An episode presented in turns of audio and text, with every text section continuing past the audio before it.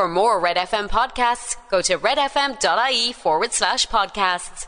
That's why the papers this morning have, oh, my, my, my, my, my, my, my, my, July. You know the song, My July. The nation, um, as they said, bolted to the beach and gorged on ice cream to survive the hottest day of the year yesterday. If you, unfortunately, were caught on Garristown Bridge yesterday because of uh, a main drainage scheme that they're putting through Kinsale, you'll know how head how your head was wrecked by it because it was awful.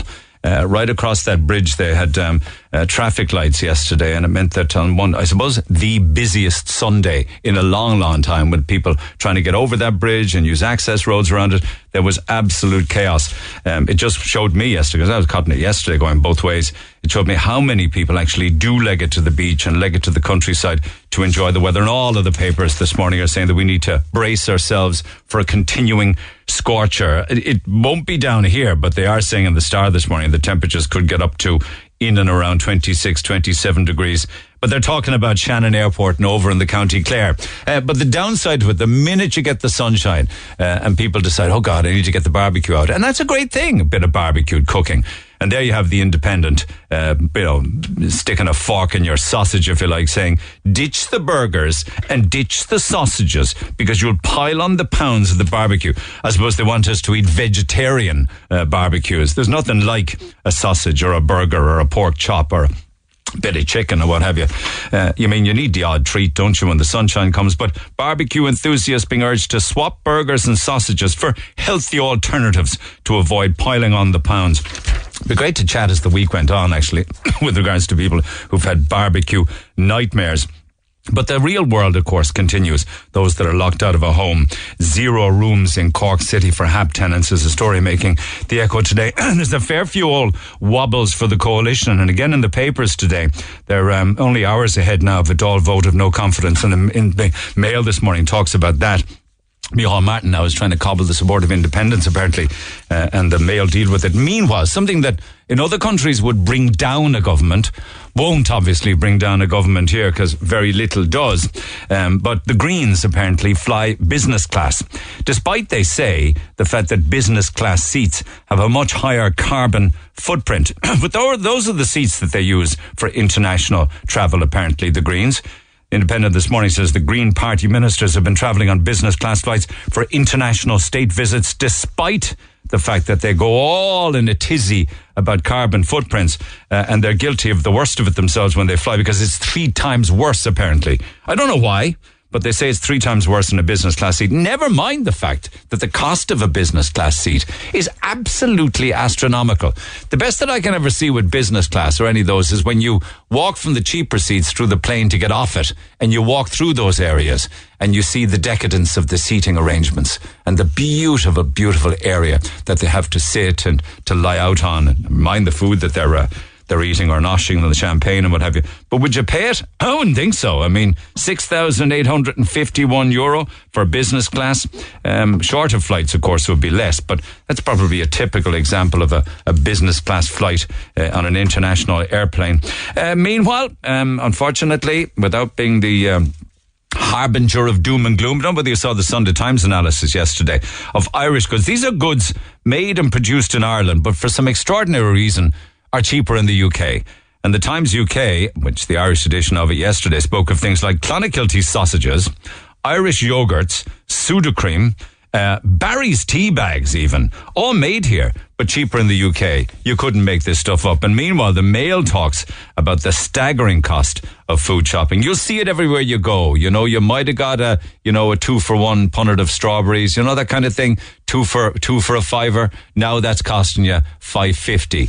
And if every if that was happening with every single thing you bought, it wouldn't be long before you'd start feeling a real pinch and be really strapped uh, with regards to the amount of money you've got available to to shop. And then for online shopping and other types of shopping like it, I see the Mail also says that um, in some cases, if you were buying a jumper that says that it's wool.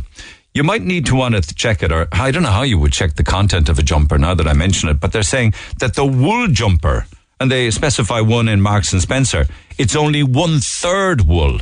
And then other types of advertising for stuff that you're buying that you think you're buying, like a satin dress, apparently, that's 100% made from polyester.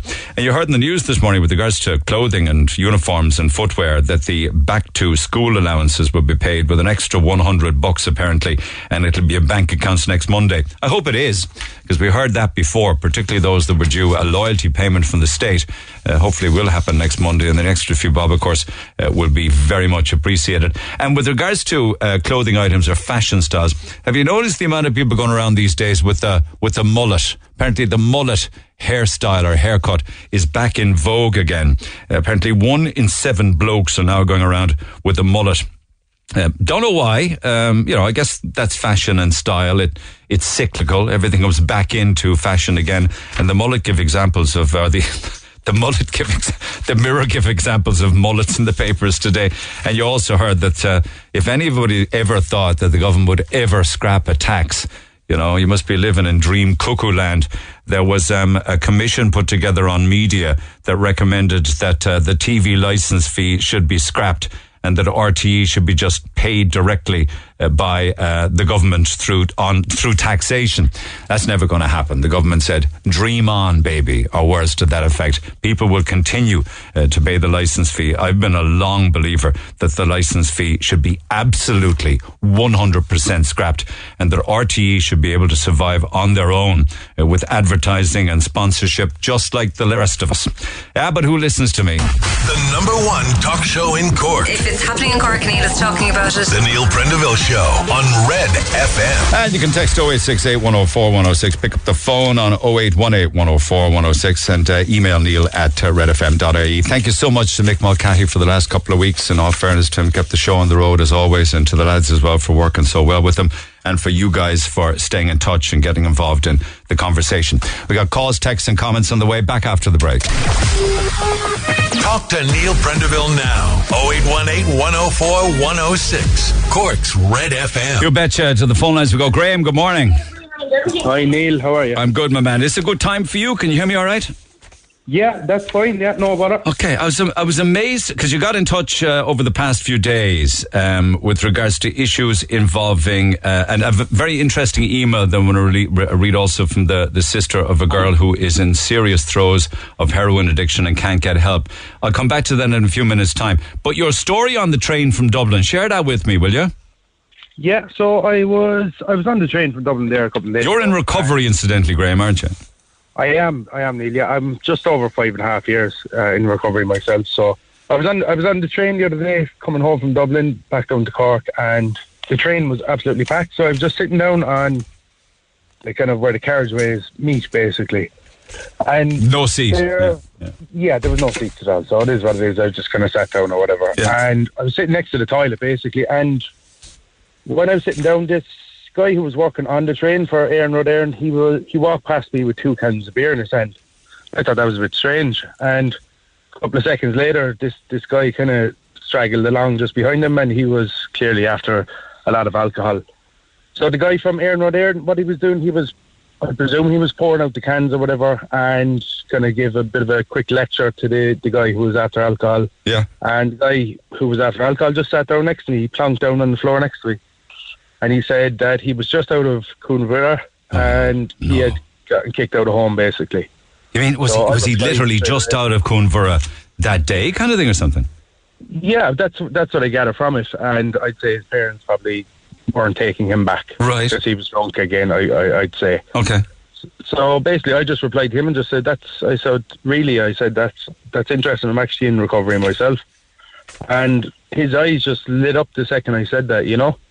And we we got chatting. We were chatting for at least an hour and a half, I'd say. And then next thing, he invited me to where his actual seat was. So I said, "Yeah, I'll go with you." So I went up and sat down with him, and I was just having a heart to heart, basically, Neil.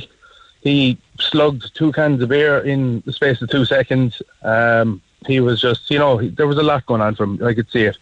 And every time that I spoke about my own kind of past and what I had been through and, and where I am now, every time I mentioned something, it's almost as if he could relate straight away. And I could see tears welling up in his eyes and his voice was crackling a bit.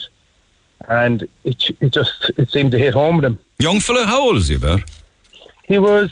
He said he was 24. Yeah. So he was a, a young lad. He was. He. had you know he he had a lot going on basically what he was saying and uh, obviously I won't go into that Yeah, on air, I understand, yeah, to yeah. go, but he, he has been he has definitely been through a lot you know Yeah, and so there's there's reasons behind the situation and the you know the addiction issues that he finds himself with now. Oh, definitely. And and if you look at uh, addiction itself, I mean, where with addiction, for me, my definition of what addiction is is it's basically escaping oneself, um, and not being able to process what's going on for you in a healthy manner. Yeah, yeah, yeah, yeah. You know, everyone in in a, in addiction is is running from something. What did he mean by he said he was looking for signs? Yeah, so like in the middle of us chatting for that that, that hour and a half, he said that basically he, he had been looking for signs of something. It's almost as if he was just crying out for help and, and looking for something that would help him on his path to recovery in general, you know. And he said that he was looking for signs in his darkness for the last twenty four years. And I didn't really dig into that too much, but I what I do gather from that was that basically it was on about me that day or, or, or something anyway, because he just kept looking at me as he said it. He kept staring into my eyes, and I could see the pain and the hurt. Did he So I say why his family, for instance, said no, you can't come back? Is it because he, he came out of convert, Conver and started drinking? Do you think? Well, he showed me a text message on his phone, and it was from his dad. And his dad had mentioned that, look, we can't take this anymore. It's it's interfering with our with our with our marriage and everything else. Because, like, addiction or mental health in general, it has a ripple effect. It's Yeah. not just affecting the person who's going through it. It's affecting the loved ones, the friends, the support system. If there's one there, it, it affects everyone. It's, Yeah. it's it's horrendous, you know. And I think I get lots of phone calls from from parents of teenagers who, you know, and they're they're on about their child basically that they're in suffering in, in some way, shape, or form. And I ask them, you know, we we could be on the phone for an hour and we'll chat for fifty five minutes about their child. But I, at the very last five minutes, I go, but what about you? Yeah, I know. Well, But uh, I suppose the text is an example of the fact that his parents probably still love him, but just can't do this anymore. It's having too much of an I impact on the rest. That to him. I said that to him. I said, look, I said that message came straight from love, and that sounds like someone who had to prioritize in some way, shape, or form, and has been struggling with it for so long. Yeah, you know. yeah, yeah. But he's if he's looking for a sign, he's looking for some kind of a miracle or intervention. But there's, th- th- like that's not going to happen, is it? Well, I I would say that there is a possibility of it happening. Yes, I always say that recovery is possible. A mi- like a miracle, though. I mean, it's not as if he's, you know, going to get going to get kind of divine intervention and wake up one morning and be cured. Like, is there? Well, that's what He can't happened do it himself. basically. Yeah, it? no, that's what happened to me. I mean, I had when it came to the thirty first of October, two thousand sixteen, the day I began my recovery. I remember looking in the mirror at myself and saying, like, I brought up everything that I had done, everything that I had experienced. I sat there in, in front of that mirror crying for nearly an hour and a half, and there and then I said, I can't do this anymore. I can't because I'm a parent, and I was a parent at that point. And I said I need to be there for my daughter because the path that I was going, Neil, would have led to me not being here anymore if I kept going, you know. So I did need a miracle, and it it is miraculous based off of my story and what I've been through, and to be where I am right now. I don't kind of see it like that fully, but anyone who's heard my story can say like that's a miracle. Like how? But did how that is happen? how is it a mi- how is it a miracle? I mean, it, surely it was you did it. Yeah, it is. It's miracles are when other people do it for you, or God does it, or Jesus does it, or you manifest it, or the universe does it. How did how did you not do it? again, that comes down to someone's beliefs because I don't believe I was in that on my own, and I'm not like I'm not religious. I don't believe in organized religion. I've nothing against it. It's just not for me. But I do believe in something bigger than me out there that is also with me on this journey and supporting me in some way, shape, or form. That's why I think it's a miracle. I, what- again, I'm not like I wouldn't go to mass every Sunday. I'm not on about even the term God, but I'm saying something out there is always out there support and guide us Yeah. on some level. I Yeah. feel. I mean, what was so? What was your life like then? Uh, the episode with the mirror and hour and a half, just crying and saying, "I can't do this anymore." Before that, what was your life like? Yeah, well, like I had three suicide attempts. I had nine psychiatric ward stays. I ended up homeless. Um, I was on 16 tablets for my mental health alone. I was diagnosed with a mood disorder. I had numerous self harm attempts uh, where one of them was uh, so severe that they were talking about amputation of my hand. I had destroyed every relationship I had been in. I wasn't allowed to see my daughter temporarily. I mean, the list is endless. You know, that's that's where I was at that point. And was that was that uh, was that an alcohol addiction? No, there was drugs as well, Right. and uh, self harm as well was a bit of an uh, addiction as well. Yeah, in all forms. So, So, so you, I you look, what, did- I- what I was did- actually, Neil, what I was actually, what I feel that I was truly addicted to was destroying Graham, self destruction, and alcohol, drugs, self harm, um, you know, toxic relationships. All this stuff played a part in me destroying myself. Did you not like yourself? Myself. No, I hated myself why? What was there to hate? because I blamed myself for something that I had experienced um, when I was young, and that was actually not my fault at all. And it took me years of therapy to come to that realization. And the second I did, when I was working with that professional, I came to the realization that, hang on a minute, this isn't my fault. And for me to even question that experience that I had, that was enough for me to start thinking differently, acting differently, and moving forward differently. Must have been sad to walk away from him, though.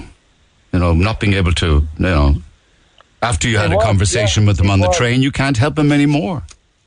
No, I can't. And that's where, Neil, like, I had to just trust that he is on his journey um, and what will be, will be for him. And it did, it wasn't easy for me to come to that.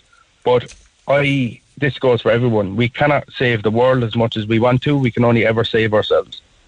And the amount of people out there um, are, that are going through addiction or, or mental health suffering or what, in whatever form it comes in, is the numbers are absolutely crazy right Yeah, now. yeah. Through the yeah. roof. You know what I mean? And I had to pull back and just reflect on that and, and wish him genuinely the best in his life from my heart. And Yeah. that's all I could do in that moment and leave him go, you know? Yeah. And hope for Um, the best. Obviously, I wish for the best outcome for him and for everyone, anyone who's even listening right now, that to let them know that uh, a good outcome is possible. You know, once we start having that support system, know that we're not in it on our own and take everything a day at a time, regardless of what we're going Uh, through. have a listen to this before I let you go. Uh, hoping this message finds you well. I'm writing today as my last resort to save my sister's life. Unfortunately, at 22 years old, my sister is addicted to heroin and has been for the last three years addicted to heroin. We have called every doctor, drug counselor, youth worker, went to every single appointment possible to try and get this girl help. Uh, she has begged and pleaded for a chance to go to treatment, is always told you need to be clean for a certain amount of time. She gets to that time, then uh, then it's you need to be on X amount of methadone. Then it's gradually built up and up and up. There's always some setback after the next. It feels like these doctors don't understand how precious and fragile these weeks of clean time actually is. She's given clean urines for weeks on end, hoping for her chance then to have it thrown up, uh, thrown more hoops in front of her, and they wave a methadone prescription at her over her head. Then to be met with people offering her drugs outside of these clinics. She goes to for help, which I've seen myself when I go with her. Imagine that? You come out of the clinic trying to get clean and they're offering you drugs. Uh, I now see a constant battle to get help for people in addiction. Uh, I now finally understand why so many people never get clean and lose their lives to drugs. It's so hard mentally and physically for these people, and to be pushed from pillar to post is making it so much harder and so sad to watch.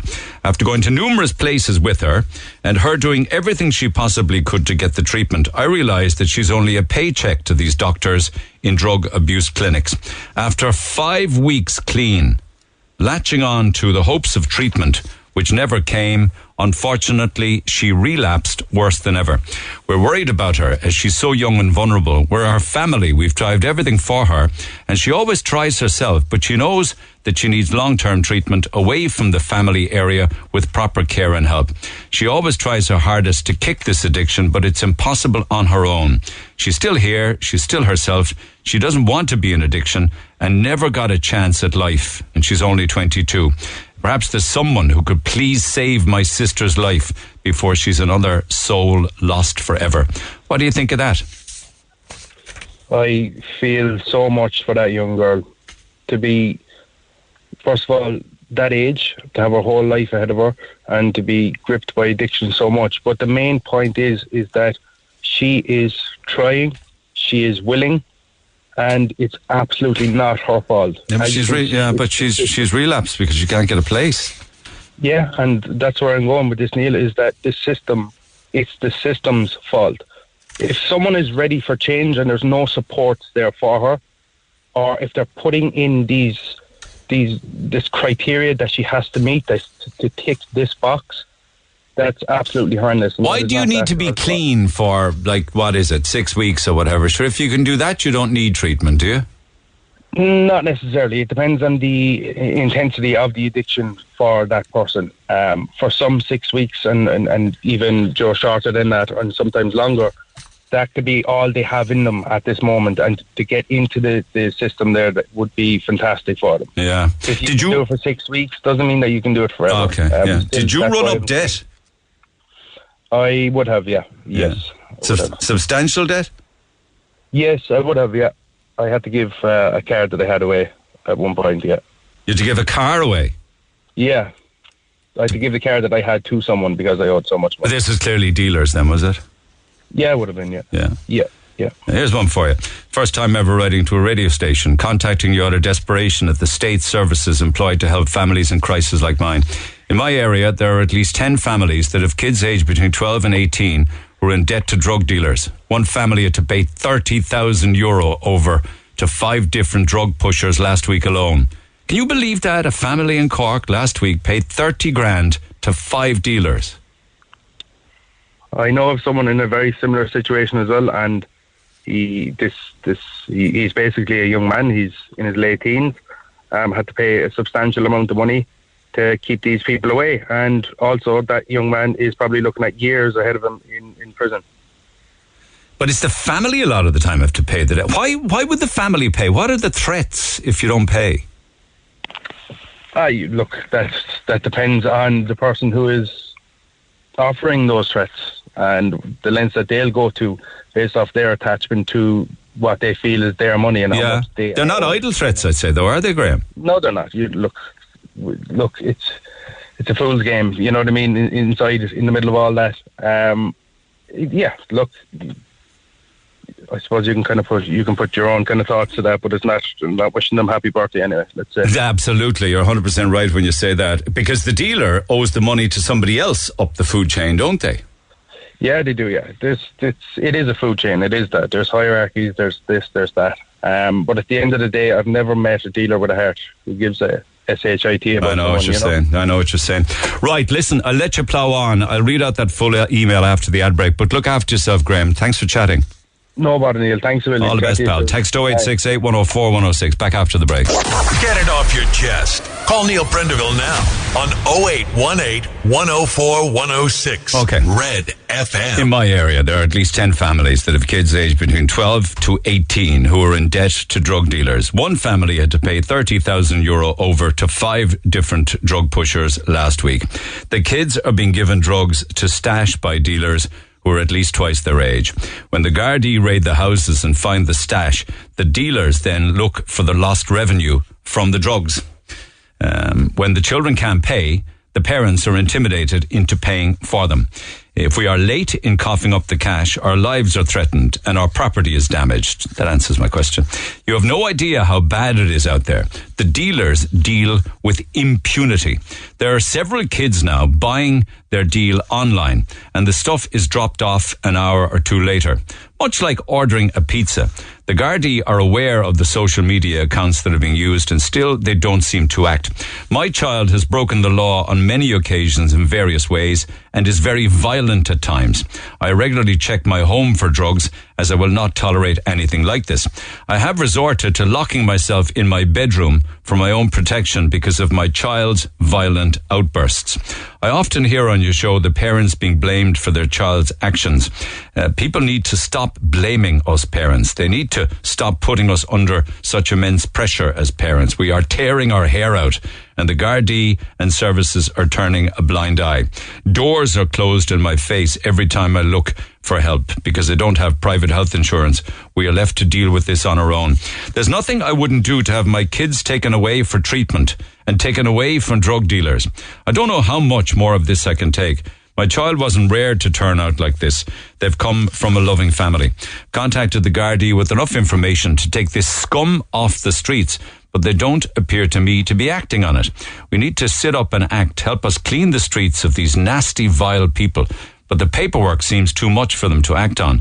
And decent thing to work with communities is what they should be doing to protect and to serve. Don't give them my details. I constantly fear for my life if this would get traced back to me. Um, this is somebody who is paying dealers and is one of at least 10 families that they know of with kids aged between 12 and 18 who are in drug debt to drug dealers. There was one part of that email actually, all of it interested me, obviously, on YouTube. But the bit about kids now who can buy whatever they want online. If you thought you were meeting some guy with a rucksack uh, down on Daunt Square or what have you for a deal or down a laneway, yeah, you can do, but it doesn't have to be that way. You just need to go on to Instagram. Seamus Whelan's been doing a lot of work on this in the recent past as to what you can buy online that will be delivered probably faster than a pizza and joins me by phone. Seamus, good morning. Good morning, Neil. And these are social media accounts that sell drugs online, whatever you want, from crack cocaine to heroin to even kids' sweets laced with drugs, is it? It is, and like anything and everything in between. Uh, like you can get uh, Skittles, a bag of Skittles. You can get a bag of Nerds or a bag of Kinder, uh, Kinder Bueno sweets, all laced with uh, THC, which is the psychoactive part of cannabis. Um, and then there's there's other stuff. You could get um, Xanax or or or or any drug you you you'd like and it's all delivered to your door. Okay, so the Xanax um, and all that stuff, that's your prescription stuff, right? On top of that, mm. then, you can get the, the laughing gas, nitrous oxide. You can get the hippie juice. It's known as hippie juice, isn't it? It's no, it, it Comes is, in a canister. Yes, um, yeah, you, you like it's sold legally for dental practices and uh, med- medically used in the medical field, and it's also used for filling hot air, or filling uh, filling balloons. Uh, but um, there's a, uh, there's one account I've come across in Cork that's selling um, two canisters fairly cheaply, and it is dangerous stuff. Um, there, it, it, if you inhaled it longer than is probably recommended. Um, you you could end up either brain dead or or kill yourself. I think there was a case there recently in Liverpool where a, ch- a child's uh, lung uh, burst from inhaling this, oh uh, this. Oh, so back to the sweets for a moment, if you don't mind. They're laced these sweets with the equivalent of the N bomb, aren't they? Um, they, they, they would be yes, and um, like I there's one account I've come across online. Um, a bag of a bag of sweets has been sold for forty euros. Um, I've been offered a gram of heroin for 60 euros or three and a half grams for 200 euros, and that will all be delivered to my door. Now, um, I got I got all this kind of really kicked off during the pandemic. Um, all the all the deals went online. But like it's it's so blatant and so out in the open. I can't understand why nothing has been done about it. So I contacted uh, Facebook, who are the owner company for Instagram, where some of these uh, deals are going down, and the majority of them are being done over Snapchat uh, via um, a secure app that you need to download. Uh, you messages. did all of that, incidentally, quite straightforward, didn't you? It, it is yes. Um, like the, the, the app that I was told to download, um, the messages only stay there for six days. They disappear. You can't screen record it. You can't screenshot it. So in the in the dealer's mind, it's it, it it's a secure platform but it doesn't stop you from taking another phone and, and recording what's on your screen. Yeah, um, which is what you did, and we have screenshots of everything that was an offer. In fact, we have screenshots yeah. of the banter back and forth with you and the dealers, right? Yeah, exactly. And like um, I kind of ghosted him then for the last week or so, but he's still coming back to me. Kind of question mark: Is the deal still on? Yeah. Uh, but like there, you long fingered him once or twice, saying I'm waiting for payday, kind of thing. Yeah. Yeah. Yeah. yeah.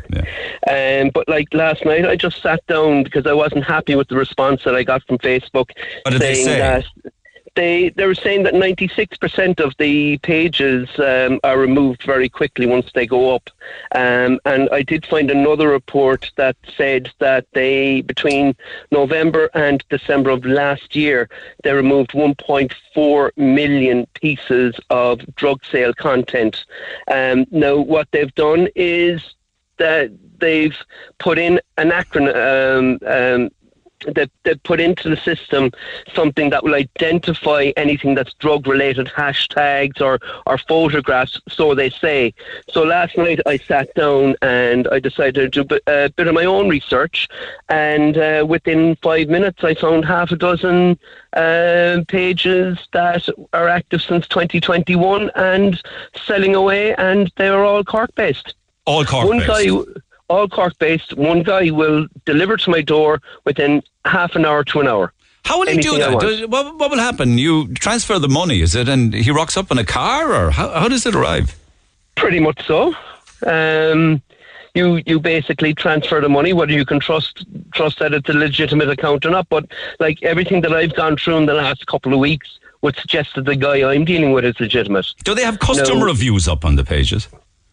Um, no, uh, it, it, it's just basically. Okay, okay. Uh, what So- what what I have is they that they would have their page on Instagram and they'd advertise their Snapchat and they'd advertise this other app that you need to That's download right. to The next with them. stage in the in the in the trade is moving from Instagram onto another page, and then arriving at your door will be uh, a bag of heroin or a gram of cocaine or Yeah. uh, the sweets, as you're saying, or ease, Mm. in bobs. Antidepressants, whatever you want. So, is it any wonder that the email that I got from the family who were paying drug dealers said that the dealers act with impunity? They're they've moved online. Yeah, uh, no, I I spoken to a number of uh, youth workers, and they tell me that it, it is it is pretty bad out there. Now, interesting in listening to what Graham was saying to you earlier that the system is broken. The system is 110% broken because what the youth workers are telling me is that there's no education part there. They're not edu- kids aren't educated in uh, drugs or what these drugs can do. The information is only there when they come looking for it Yeah. when they need it. But parents Um, need to know about the access through uh, Instagram and Snapchat. Because as I Well, said, they- the days of meeting somebody on the corner with a rucksack and doing a quiet little deal in, the, in the in the you know little dark area or an alleyway, they're they're well gone for a lot of people now. They're just ordering up what Oh, they want, like like you get a pizza. Yeah, to- totally. Like the, the situation here is that, so, uh, it appear, according to youth workers, that parents are trusting their children too much. Like they they give them their own privacy when they're interacting online, and they're saying that they're seeing a lot of kids that have issues now with, with drink, and that then leads them on to the softer drugs and then into the, the harder drugs. Like you had that 22 year old this morning, she started on heroin when she was 17. God So, like, and what they're saying is that the, the, the parents are kind of turning a blind eye to the kids when they're drinking because, sure, that's harmless. We did that when we were younger, but they're not monitoring it. So, like, there, what I'm also being told is that there's a lack of um, support or services there. Uh, there's also um, the drug liaison officers and the Gardaí also are very much under resourced. Um, so they're finding it difficult to to catch up on everything that's happening. Um, So a guard, like uh, the they- Gardaí could never trace these guys because they um, can just shut down the account as that they're not traceable. Uh, why, why wouldn't they be able to find them though? Because they'd have the initial link on Snapchat, wouldn't there? The initial link on well, Instagram. they, they, well, they could do what I what I've been doing and and conversing with. With uh, with one of these so-called drug dealers and Catch and, 'em in a catch sting. them in the uh, catch them in the sting. Like there, like last year when I was on MacCurtain Street uh, doing the doing the stuff with the the, the homeless.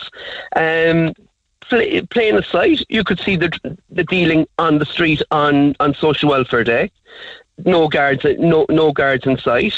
Um, I believe the same thing happens down around the GPO. On, on social welfare day. They're up and down the lines.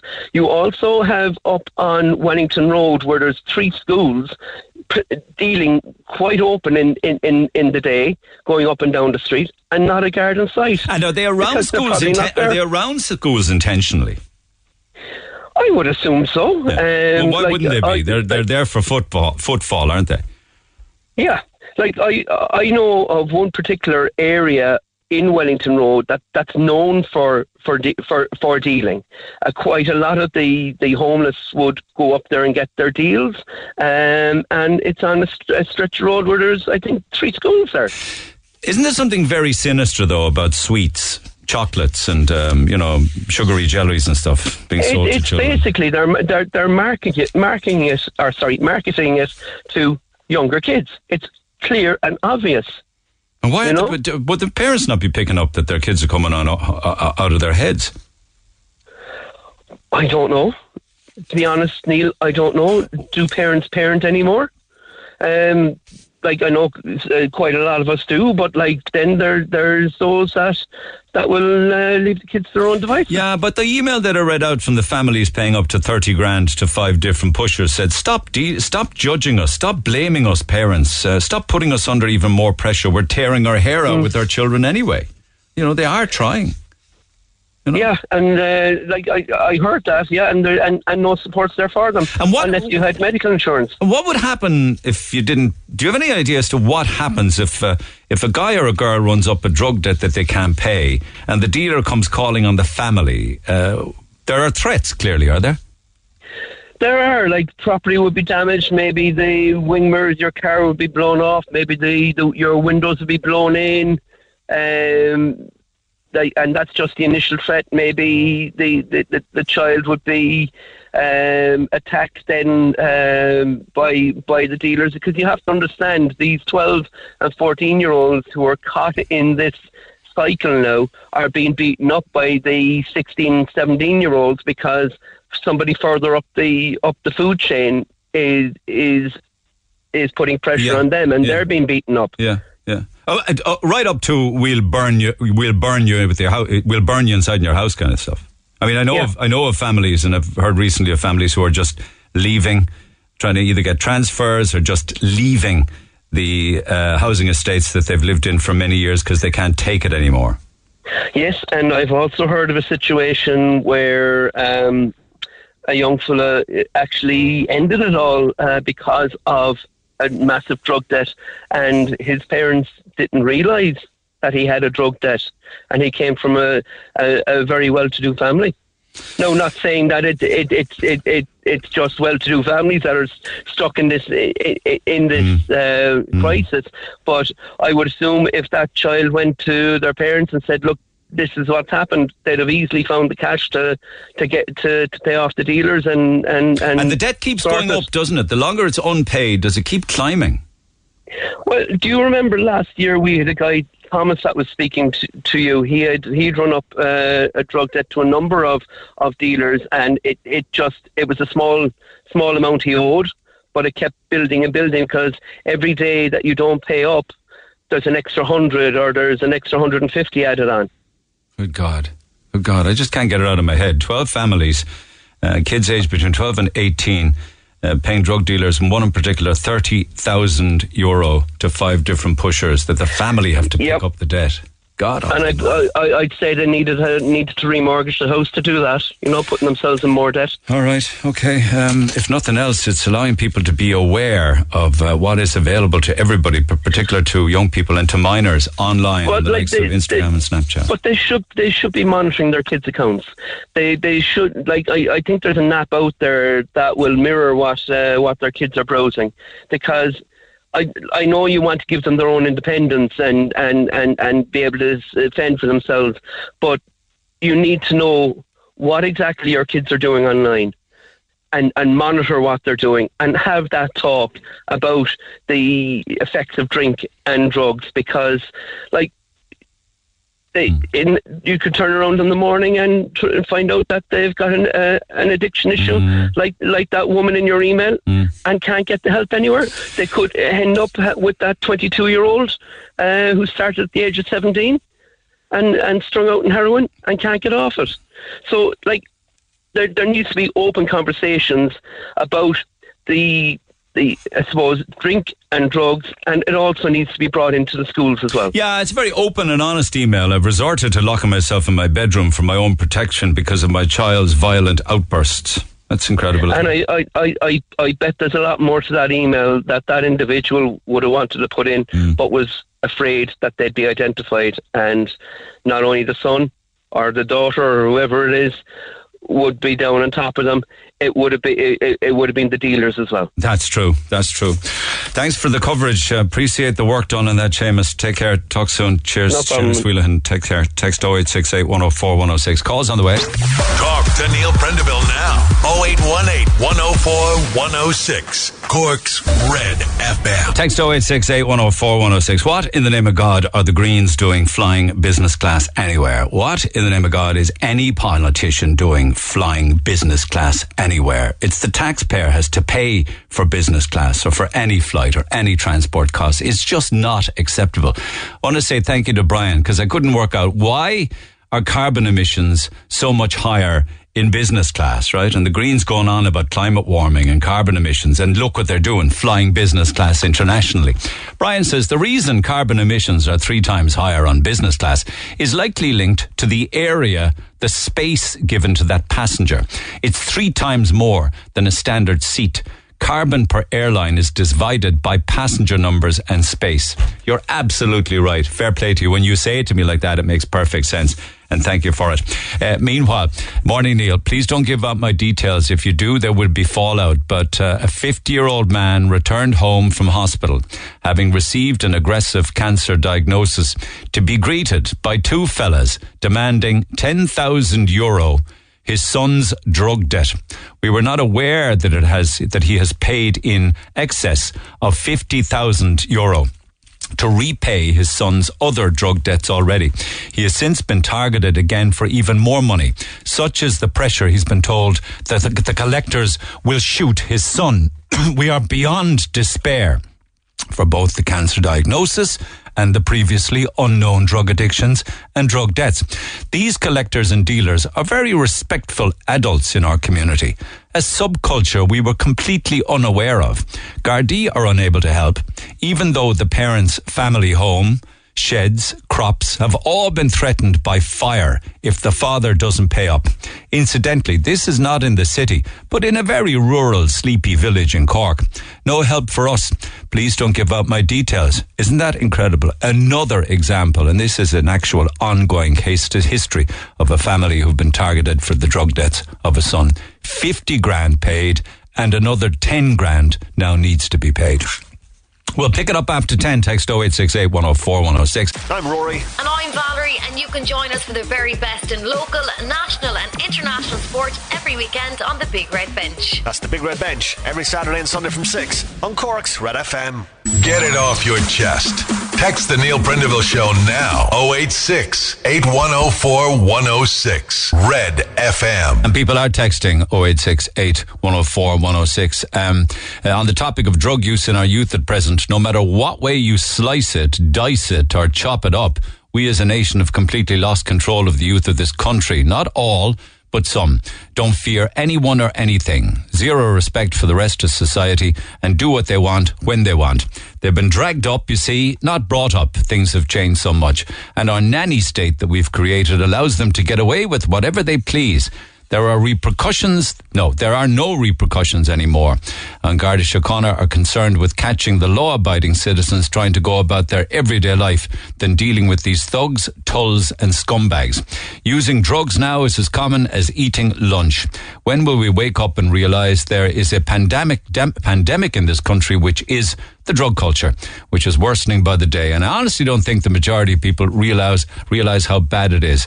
Can come on the air at work, and that by text to 0868 104 106. There's another one then that spoke of uh, dealers. Yeah, uh, the drug dealers are showing up at funerals, you know, looking for drug debts to be paid. The debts never go away. A Dublin gang comes down to give out a warning pay up or else. So, what is the or, or else part of it? Uh, obviously, threats and menace uh, to people's health and safety, their lives and their property. So I want to chat for a while with uh, Michael Gearan, the addiction counsellor at Cuan Mhuire. Just on that topic, we may stray into other areas, but certainly on that topic. Michael, good morning. Good morning, Neil. Do you come across, as part of the treatment of people who um, are in your care, of the stories of parents and families paying drug debts? Yes, it wouldn't be at all unusual for us, Neil, to come across people um, who would access treatment. And during the course of that time, we would have a conversation with their family who would raise the issue of money that is owed to drug dealers, where drug dealers would have called to them and explained to them that because of your son or your daughter's behaviour, you now owe us X amount of money. And their their tone, as you said, tends to be quite um, menacing and creates a lot of fear in people. And people are then conflicted as to what is the best thing to do. They wonder, on the one hand, should they pay them, or on the other hand, should they go to the Gardaí and report the fact that they have been um, threatened by these people? Mm. And very and very often, people will opt to pay because the simple reason being they feel if they report it to the Gardaí and go the official route that the intimidation and the threats and the, the actual carrying out of these threats could become worse by virtue of the fact that they have brought the law. Okay, so the conversation is because of a family member, you now owe us the money. And if you don't, this is what's going to happen. A, B, C. Is that they they tell them what the threats are? Yes, there have been cases I have known of where they, they have been very descriptive as to how they will act should they not be paid. Uh, can you give examples of that? Well, I mean, I've heard of people in, in the past where threats have been made to burn cars, um, to assault people, um, I, and in extreme cases, in a few, I've heard of threats being made to burn houses. Now, thanks be to God, this didn't happen, but they certainly would make threats along those lines. So, in the, in the in conversations that I've had from time to time in the past, one of them springs to mind of where they'd be brought to uh, a country area uh, on the side of the road, and a bullet will be put in their head. Is that an idle threat? Well, I, I mean, thanks be to God, I have never been party to any of these threats having been carried out to that extremity. Um, but I, I wouldn't say it was idle, and certainly if somebody made a threat against me of that nature, I would be taking it very seriously. Okay, so when they say we'll burn your car, or indeed we'll torch your house, does that happen then? Well, I mean, I, I have seen cases where people have paid over substantial amounts of money to avoid that stress being put on themselves and other family members. Okay, okay. And where would And they I get do- that? Like, say, for instance, the email this morning that talks of 30,000 euro being paid by one family to five different pushers last week alone. Where do they find that money? Well, you see, Neil, the- only two ways in which somebody could find a sum of money like that is either A, they have it, or B, they borrow it. Um, the, the, now- I'm only speculating here. I know nothing about finances as such, but that is the only two ways in which somebody could come up with 30,000 at short notice. And they and the two options are either pay it or go to the guards. What deters them reporting it to the Gardaí? Well, I suppose the concern about reporting it to the Gardaí is that the Gardaí will identify the individuals who are seeking the money and then take steps against them, and that as a result of that reporting, that the the the level of intimidation and the level of threat and maybe the level of violence will escalate as a result of the fact that this person Gotcha. contacted the Gardaí. Gotcha. So that's petrol on the fire, if you like. Exactly. And I have seen parents and family members agonise about this because, on the one hand, they do not want to be putting money into the hands of people who sell drugs because it's totally against what they believe in, and particularly down to the fact that they have a family member who has been affected in such a way. But on the other hand, they fear the repercussions of going to the Gardaí. Yeah. So Um, it- in, in the past, I have, and this is not in any way critical of An Garda Síochána, but I've also had conversations with people where even members of the Gardaí have recommended to family members to pay the debt. Yeah, I've never heard of a case of that, but I could see how that would be the case. in the sense that they're saying what you're saying. If you report this to us, if we investigate this, we cannot guarantee your safety. It may be a better option to pay up. Yeah, and as you said, it is no reflection on the Gardaí. And again, going back to the email that you read out earlier in the show, where the young lady is looking to access treatment and is struggling to do so, I don't think the public actually realise the the amount or, or the, the the vastness of this problem is such that Gardaí and frontline workers like myself dealing with people who have drug problems are absolutely snowed under. Such is the weight of the problem. But why does she have to uh, be clean for six or eight weeks, Michael? One would think that if she did, she wouldn't need counselling or treatment. I absolutely agree, and I've known that without. And first of all, I'm not commenting on any individual case. And second of all, I know nothing about this young lady apart from what I've heard in, in the email that you read out.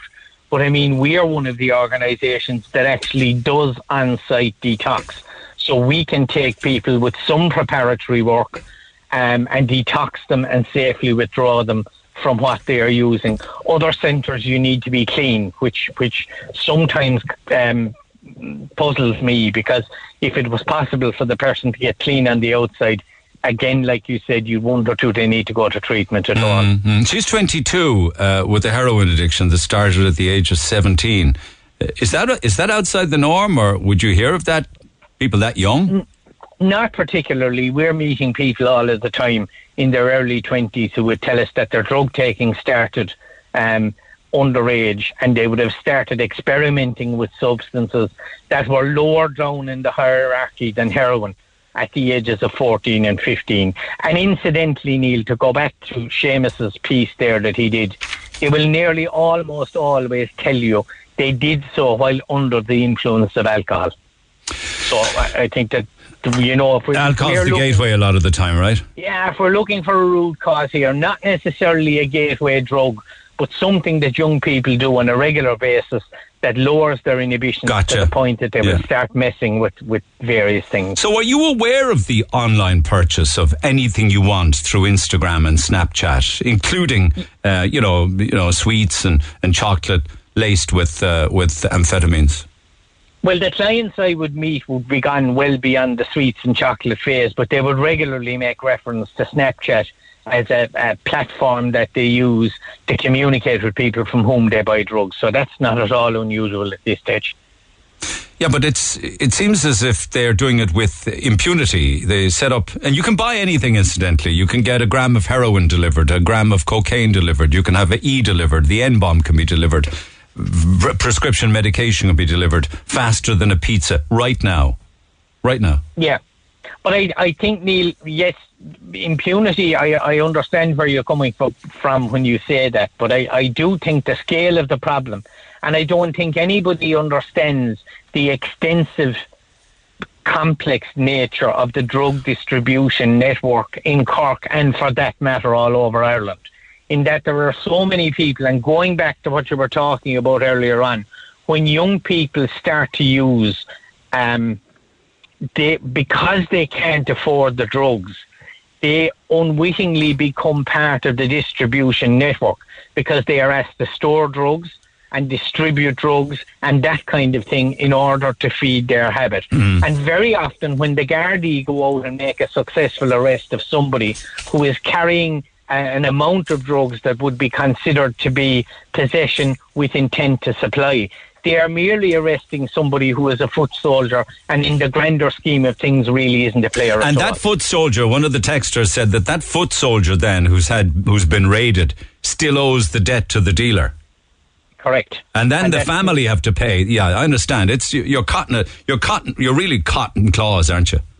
You are. And more importantly than that, Neil, that foot soldier, as we described them, there are probably another 10 people waiting to take his or her place if he gets taken out by virtue of a raid or a criminal prosecution or whatever goes on with the Gardaí. I was looking at research there this morning. You know, I know we talk about the issues that we have with, say, alcohol in this country. But when you look, I don't know whether you've seen this research, is the top 10 European countries with the highest rate, rates of alcoholism. We're not in the top 10. Um, Hungary's first, then Belarus, Latvia, Poland, Austria, Lithuania, Sweden, Switzerland, Finland, the UK, and we're 11th. Um, it may be bad, but there are countries a lot worse. Do we, do we beat ourselves up too much about it? Um, I, I haven't seen a piece of research in actual fact. The last piece of research I would have seen, um, alcohol consumption per capita per year was falling. Um, and we have moved down the European League table somewhat. I think the manner in which we drink is quite harmful. So I think simply looking at the per litres per capita per year is a little bit misleading in that respect. In the sense Um, that they really can't identify um, the. well, you can look at the amount of alcohol that's purchased and divide it by the population and come up with a figure. But the big problem in Ireland is binge drinking and drinking to harmful levels. And that creates more problems than necessarily the amount of drink we are taking over the course Oh, of a I see. So we may be 11th on the league table, but we may have more hospital and A&E admissions and more people in treatment. Exactly. Gotcha. Drinking is harmful in nature. And the other thing I feel, Neil, that amongst the younger generations, there could be more of a shift to illicit drugs, particularly cocaine over And do you talk to those young people when they come in for treatment has it, as to how it all started? And if so, did they say, because everyone's doing it, it's just normal now? Yes, and I, I suppose that young people feel pressure um, to be part of the, the dynamic and the group in which they hang around. And if drinking is the norm in that group, well, then they feel that they must do it as well in order to be seen as normal. Because adolescence is a very critical time in somebody's life. And it's not necessarily a time in their life where they want to be seen as standing out from the crowd. No, but you probably wouldn't mind them at a certain age, maybe uh, experimenting with, uh, you know, alcohol. I mean, I don't mean I don't mean burning liquor now. For instance, I'm talking about beer, for, as, as it used to be back in the day. You probably wouldn't be too worried about that, but you would be about N bombs or coke or heroin. Yes, absolutely. But I suppose the concern is, Neil, when young people start to take alcohol um, underage, which is probably the norm in this country at this stage, because there is such an absence of education about other things that they will come in contact with, that being under the influence is causing a domino effect and it's causing them to do other things which are really more concerning than the drinking. I think, anyway. Listen, I don't mean to jump any queues or lists or anything, but if I send on this email to you from this uh, this girl with regards to her heroin addiction at the age of 22, could you take a look at it? Yes, absolutely. Okay, Would be delighted I, I do don't know. I don't need you to make any promises or anything, but she has asked me to intervene, and she says. Um, I'm writing to you in the utmost hope that someone out there can please save my sister's life before she's another soul lost forever. So I would like to do that if possible. Yeah, sure, Neil, that's no problem at all. Thanks as always, Michael. Great to have you on the end of the phone. I always appreciate it. Thank you so much. Michael Gearan, the addiction counsellor with Cuan Mhuire. So if you are listening to that uh, young girl who sent me this uh, email on behalf of her, her sister, hopefully there will be some light at the end of the tunnel and things will improve for her. And as you say, that she won't be another soul lost forever. Text 0868 104 106. Back after the break. Call the Neil Prendeville Show now. 0818 104 106. Red FM. His chances of being caught by a speed van faster, many people would say. Fuming this morning being received a speeding fine in the post after passing a speed van. Apparently, I was doing 56 in a 50 zone outside Blackpool. Them speed vans are very efficient, aren't they? The road is 60 all the way along, and then just as you go by Dulux, it turns from 60 to 50 and the speed van is just sitting there waiting for you. So if you're doing 60, you have two choices. Either slam on the brakes and brake check the car behind you, or do what I did and get caught for three penalty points and a hefty fine. I'm all for speed vans in dangerous parts of the road, but how can they say that these vans are for safety when they're forcing drivers to drive unsafely to avoid being caught? The whole thing smacks to me of underhandedness. Uh, are these guys on commission or watch with the numbers that they can cash? Can't come on the air. But I wonder if other listeners have been caught in the same way in other areas. Yes, they are very, very strategically positioned in areas like you've just described. And sometimes you don't get the chance to be able to drop the speed because the speed van is right on top of the zone reduction, if you like. I know what you're saying. And people say, oh my God, they're so efficient when they catch people doing 56 and a 50 and other things then with regards to criminality and law and order go unchecked. And I was saying earlier this morning that there are families in Cork, some Cork housing estates uh, are so bad now with drug dealing and drug use uh, that law abiding, good families are being forced out of their own homes and out of their housing estates where they were trying to rear their families. Part of that email is worth repeating um, with regards to the desperation that families are in crisis. Ten families I mentioned this morning with kids between 12 and 18 who are in debt to, do- eh, debt to drug dealers, says one emailer. One family had to pay 30 grand to five different pushers last week. Many of the kid children who owe these debts are being given the drugs to stash by the dealers.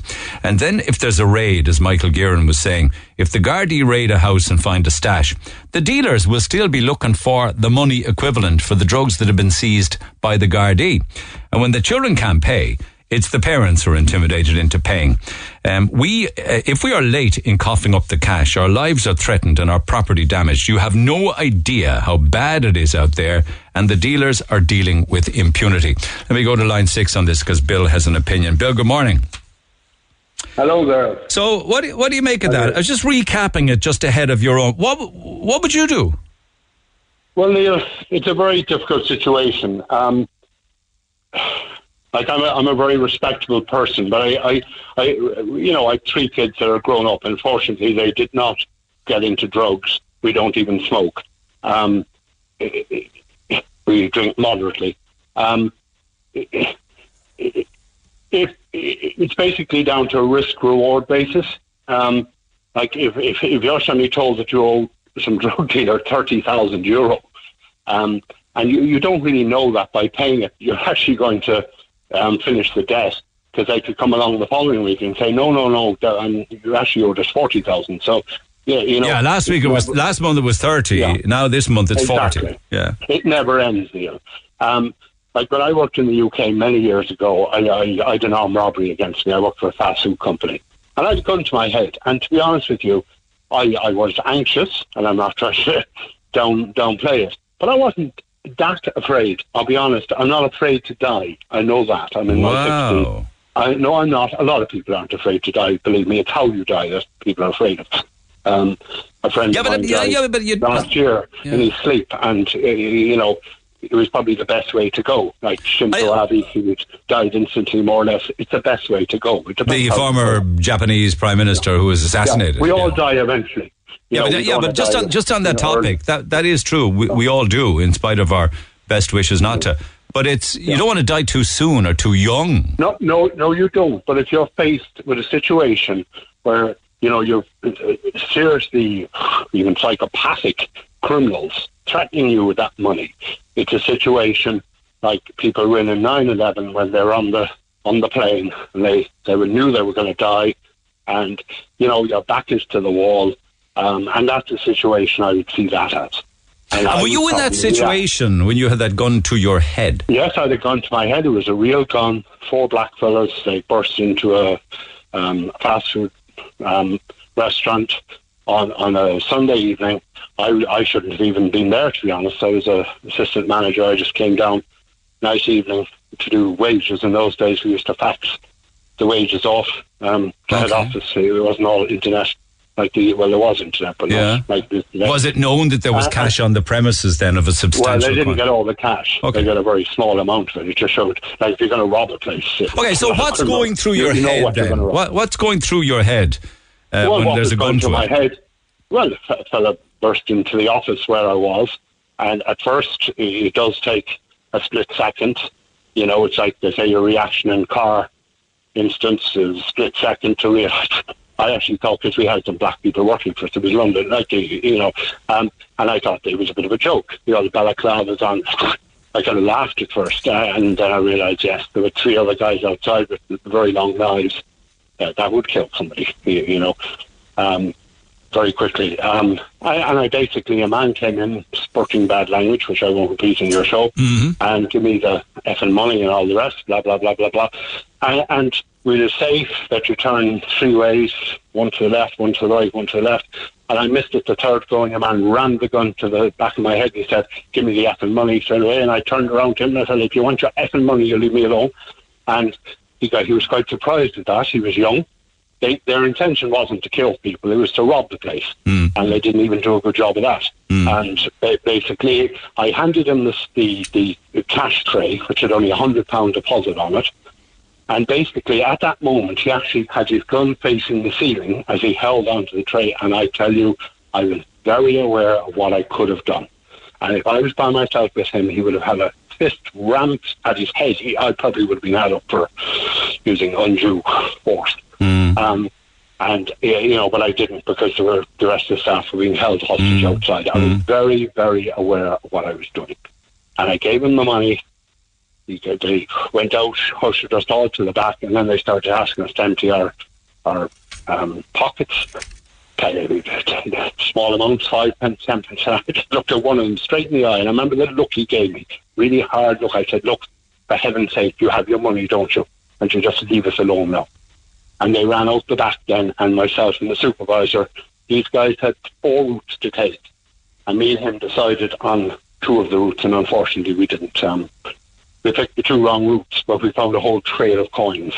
You didn't pursue. you didn't pursue people with a gun. Um, Oh, we did pursue them. With Oh, a yes, gun, they're carrying a gun. Yes. I mean, why would you want? gun, Why would you want to do it? It's not your money; it's insured No, no, money. I Why would wasn't going to attack. No, I wasn't going to attack them, Neil. What I wanted to do was see the reg number. Even if it was a stolen car, they'd still have to go some distance. We're trying to get information. But it wasn't your like it wasn't your money. You know why? why no, it wasn't. But I, I, I'm very much, uh, I suppose, too much a man of principle in some ways. I Did don't you- care if it's my money or not. It was a wrong thing to do. They were threatening the staff who were working for me, and the supervisor who was running the shift at the time. They were threatening us. They were also threatening me as well. So with that gun to your head, was there any time you thought this is how I'm going to go? Yeah, I did. like we all go, Neil. I, I'm still here. You know, I do have a faith in life. I, I don't. I'm not sure if I believe in a God, to be honest. Like one of your, the guy you were talking to about drugs earlier said he wasn't sure. Well, he implied that. Like, Yeah, but- well, you know, it's, they, there- it's like he was talking there. about. Well, that was more to do with the with the, with miracles, you know. Yeah. Miracles, yes, and, and it's the same context. I, I do believe there is something helping us through life, whatever. But how did you? I'm just. I'm curious. uh, Maybe I'm. Maybe I'm nosy. But I'm curious as to what's going through your mind when you think that this guy desperate for money and you failing to open the safe, he's going to shoot you Well, in the no, head. no, What's I going? opened the safe. No, I opened the safe. No, but there was the time he when there was a time when you were I did it. struggling and you think. But what's going through your head, your mind? There, there wasn't a lot going through it. Like I, I basically turned on him uh, in annoyance, really, because I, I, I, I just missed. Like with these safes, that you miss, you go a digit over or something, you, you have to start again. So, yeah, you know, I was purely annoyed that I was doing the best I could to get him the rest wretched money. So desperate for it. I, I, that, um, you you know, just leave me alone. You'll get your money, and he got his money. And the, the way he even held it, he had a clue really. Like uh, holding his gun had wasn't pointing at me any longer.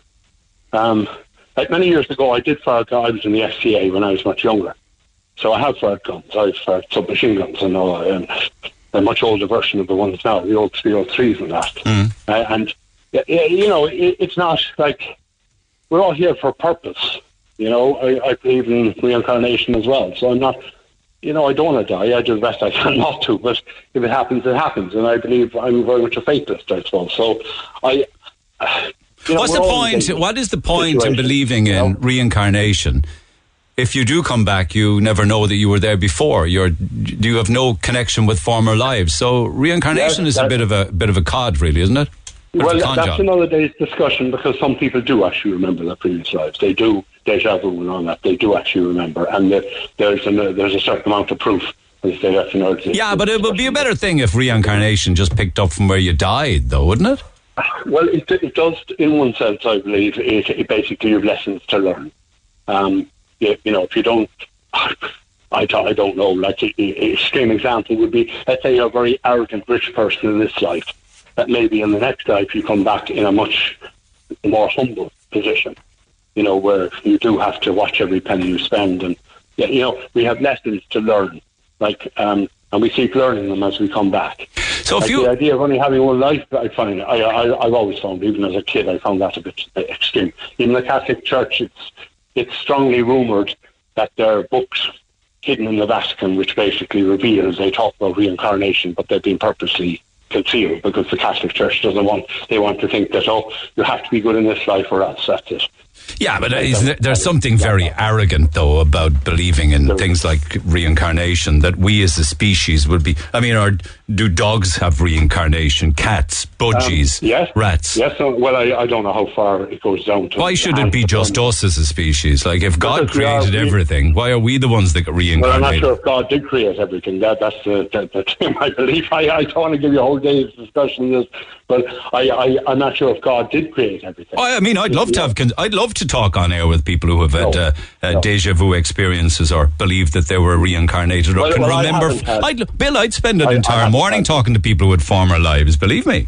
Yes. Love it. Well, maybe maybe if you invited people on, because there, there's an awful lot. In, I know the internet can be a load of rubbish, but there's a lot on the internet of children. See, children remember it more because they, they they're closer to death. Eh, eh, Up to like there was one child nine years old, which was quite a distance, but their children are three or four years old, who are only three or four years away from the other life, basically, and they do remember things. They they like one guy and one thing I saw even called his father a, a, a nickname that he has as a child that his father had called him. And he, the guy was astounded. How on earth did he know that? You know, and there are things like that. Uh, they, they, you know, there, there's information about various parents, and also there was another girl to to do with the Oklahoma bombings, and she was actually the reincarnation of someone who died in that. And she was able to go back and identify exactly what happened, and the police didn't even have that information, or or they only had the very specific information that they hadn't released to the public. I'm fascinated by all of that. I, I know, really am. I'm, I'm fascinated I- about. I'm fascinated about people who say, "I, you know, I, I had a miracle. You know, I pr- I prayed for something, or I manifested something, or I asked the universe for help and I got it." Well, there, there was a, a program, and uh, okay, I don't know if it's true or not. I haven't verified it, but there was a little boy went into hospital with a brain tumor, and he was only I don't know, he was seven or eight years old, and the the, the doctors um, operated on him, and they did they didn't just find one big tumor; they found a massive pile of small tumors, and basically they said to the parents, they said, "Look, I'm very sorry." Your child is going to be dead, whatever, in a, month, a week or whatever. And they prayed and they prayed. And a month later, that child walked out of that hospital. And the doctor interviewed on the program I saw, he said, there are some things we just do not understand. They were baffled by it, were they? Now, maybe it, that was a pure con, but I find it hard to believe. Okay, no, no, no. They're the You know, I mean, I, there's I an awful lot going on there, Neil, and why are some people... And there's another fellow, Jose Arigo in Brazil, if you want to, back in the 60s, 70s, he did unbelievable miracles, and they were miracles on people using an unsterilized knife. Um, he, he took cancer some people, he cured them of all types of things, and the medical community, he was actually put in jail because they couldn't accept he wasn't a qualified doctor. He was an ordinary guy, and he was reputedly um, taken over by the spirit of a Dr. Fritz. It, this is all online, it's well documented. He's been around for a long time, and he spoke in a German accent. And this guy, Jose Arigo, had never learned German in school. He had very moderate education. He was a miner. He worked in some or iron ore mine, and he, he, he, he wasn't super, but he wasn't, you know, an academic or anything. And he was curing these people of all types of things. And there's an awful lot to this life that, you know, we, we will probably only get a small piece of the jigsaw when we eventually die. Okay, okay. Um, just on the point of the the robbery, were they ever caught? Incidentally, They, they were caught, and the supervisor actually, ide- well, as much he could identify, like they had very good balac- you know, balaclavas on, and there were four black jumpers. Like you know, eh, how do you identify like eh, four white fellas? eh, Anybody? It's very difficult.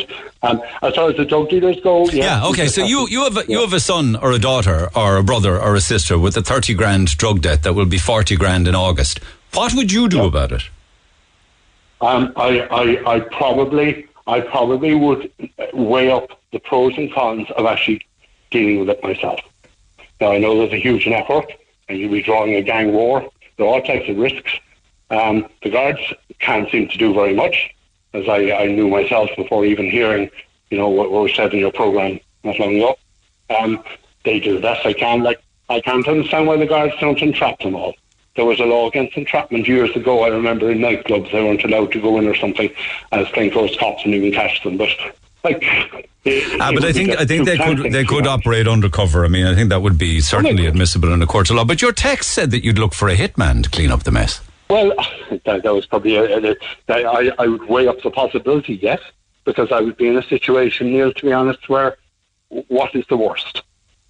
Yeah, but even if you did have a hitman and took out the person who was looking for the debt to be paid, I sound as if it's an episode from, from Ozark, to be honest with you.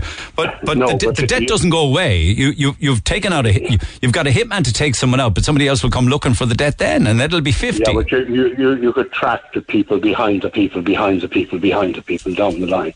Um, and once you've taken one out, then of course it would it would uh, start some kind of um, you call it some kind of gang situation. And but the thing is, when is this going to stop?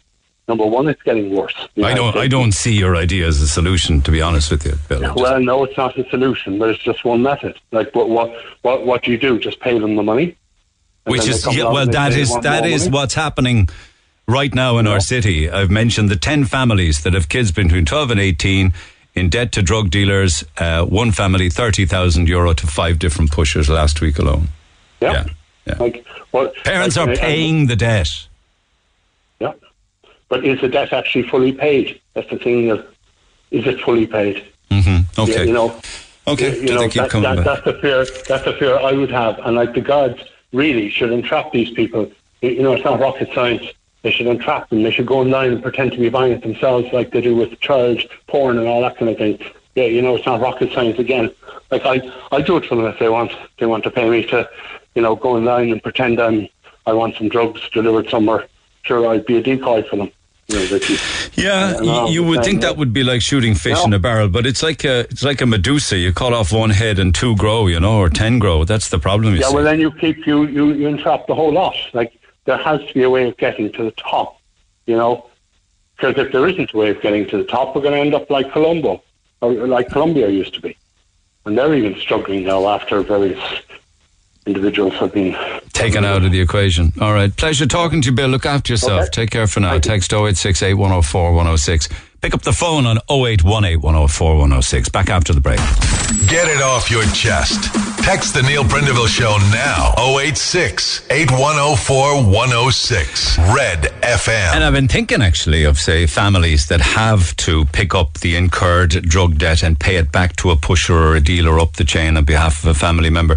And that's where you talk about a family unit knowing about it. But what, for instance, if it was just one member of the family knew about it, like mam knew about it, only um, mother knew about it, or whatever the case may be, or, or dad knew about it, and the rest of the family didn't. So you had one family member who was carrying the drug debt and the worry and the anxiety of it and trying to cobble the money together on their own without wanting to worry the rest of the family about a five grand or a ten grand or a thirty grand drug debt, and they were trying to sort it out on their own. I bet that's the case as well. So it's not just families. Sometimes it could be a mother or a father who don't tell anyone and just know of it themselves that the dealer has made a particular approach to the mother.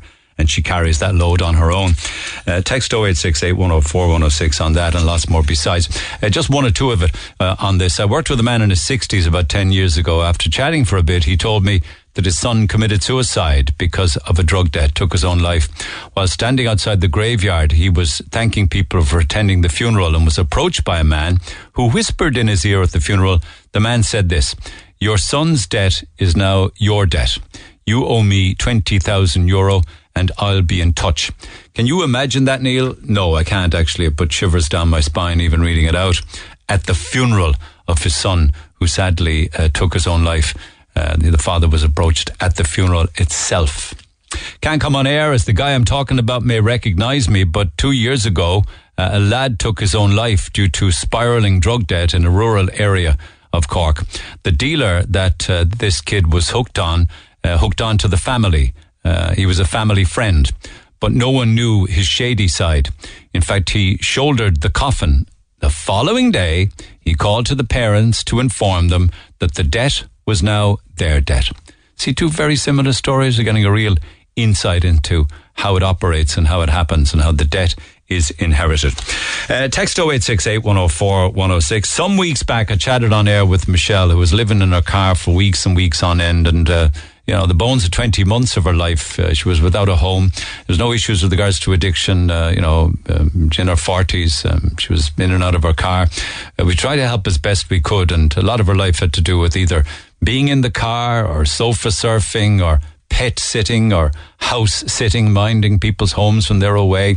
She uh, one or two times was in Simon, but felt very unsafe in there. Um, one of the experiences in Simon was for a week in Christmas in 2020 when she was the only woman with maybe three or four men and didn't feel safe. She said there was lots of uh, drinking and uh, lots of issues with regards to the men. She was slept with her bed up against the door. I remember that conversation at the time. Tried to help her. A lot of people out there uh, did get in touch with me.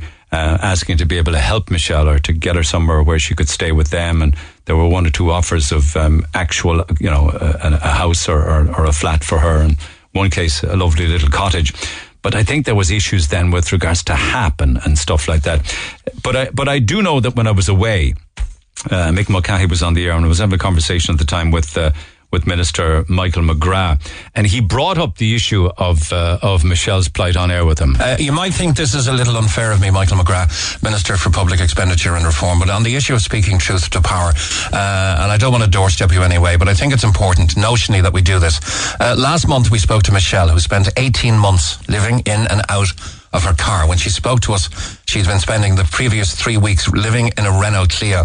This is the real effect of the cost of living uh, on people. And just for the noble notion of letting the more powerless be heard by the powerful, or most powerful, uh, I'm going to just play Michelle's interview for you here. Just a short clip. Sure. So you're very down, though, the likes of your good self for sleeping in a car for 19 months. Um, you do, yeah. Lonely? Um, definitely, yeah it's it's hard because that's, one of the biggest problems is how will I pass play. Sometimes your day is organised around if you have some type of appointment, you know. So so you just have to kind of ride it out. You just have to wait for it to pass. It takes a lot of effort as well to continuously ring your contacts. So at the moment, I would be very isolated and not in contact with, with friends and family because it becomes too difficult. Because you're bringing all of this onto other people. You mean you don't want to worry them, is it? Yeah, it comes to the point where you don't want to worry them because a lot of them know that you have no options. Like, what are you going to do? Nothing is going to change.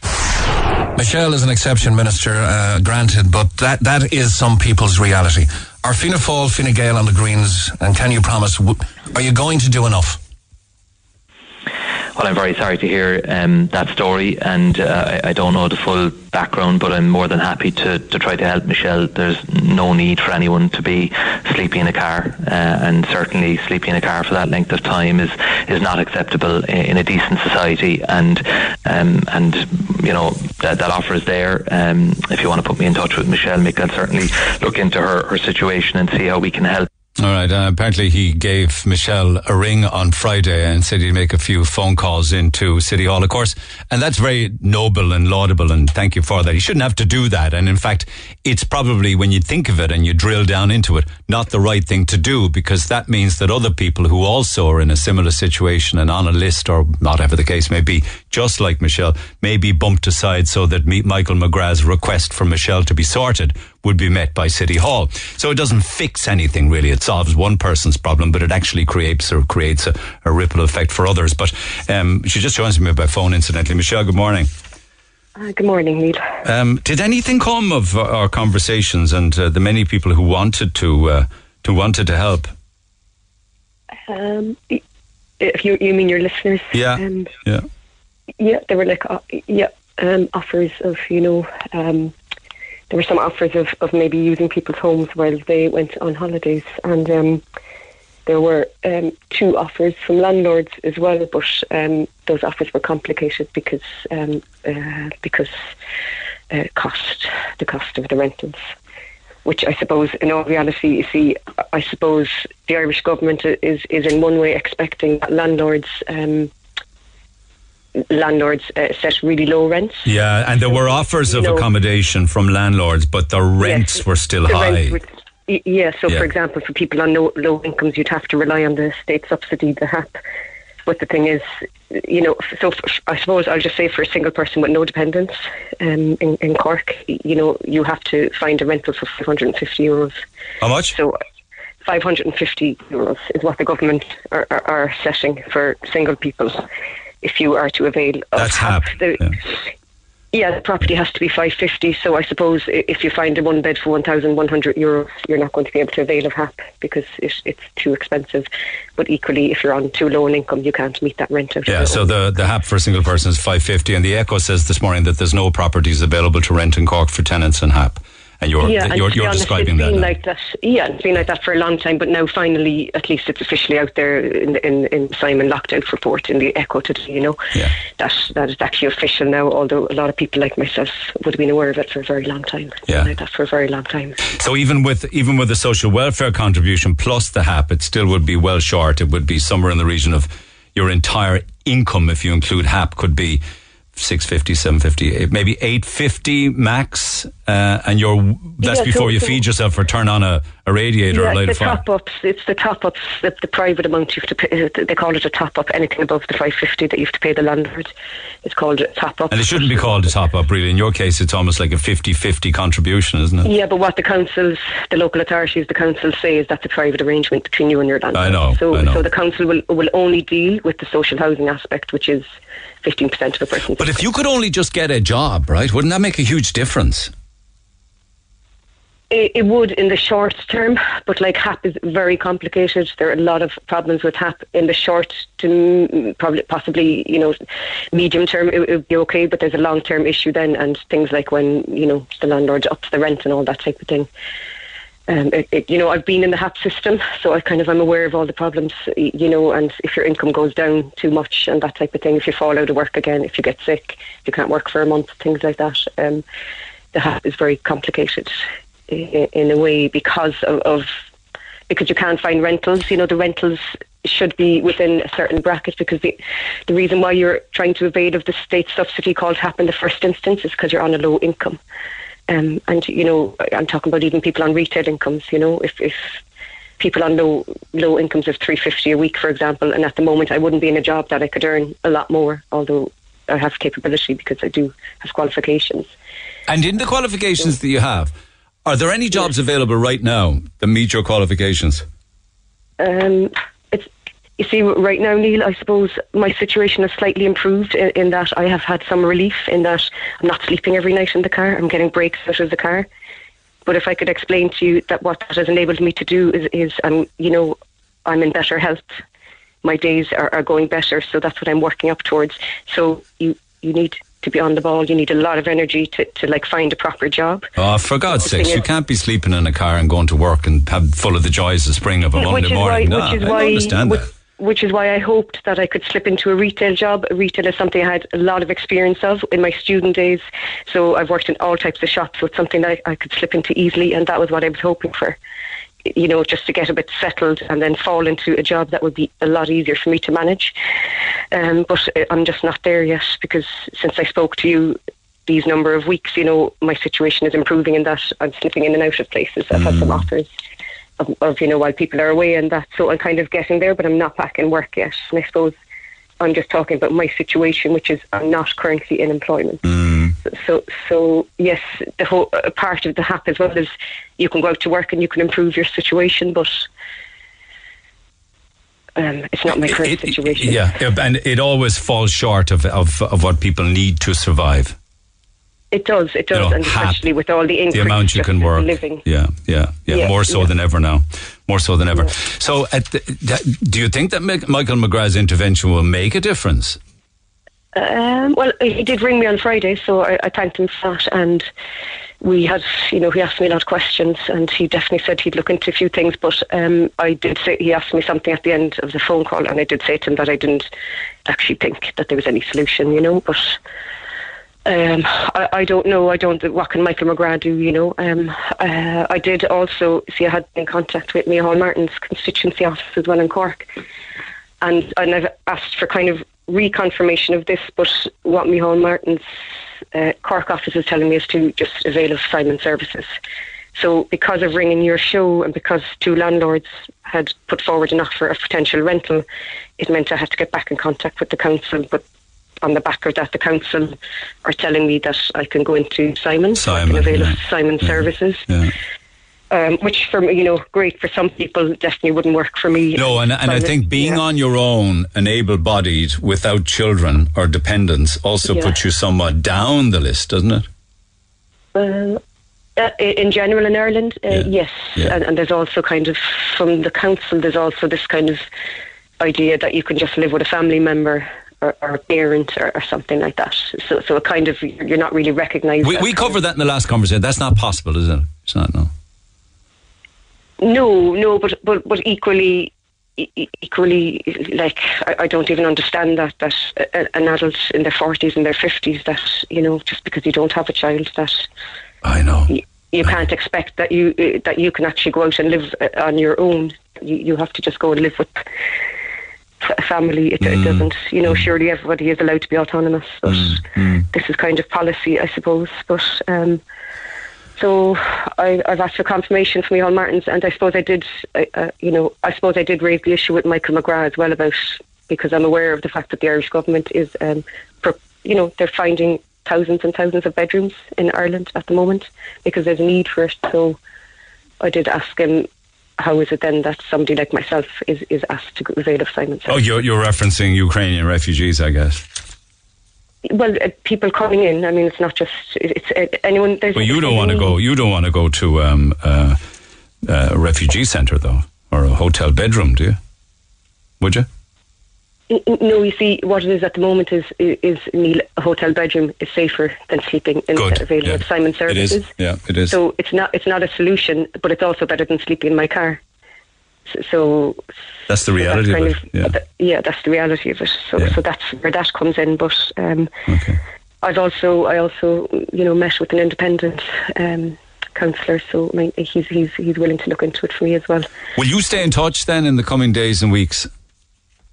Um, I will stay in touch with any updates. It's just at the moment the updates. I, I think that it'll take time.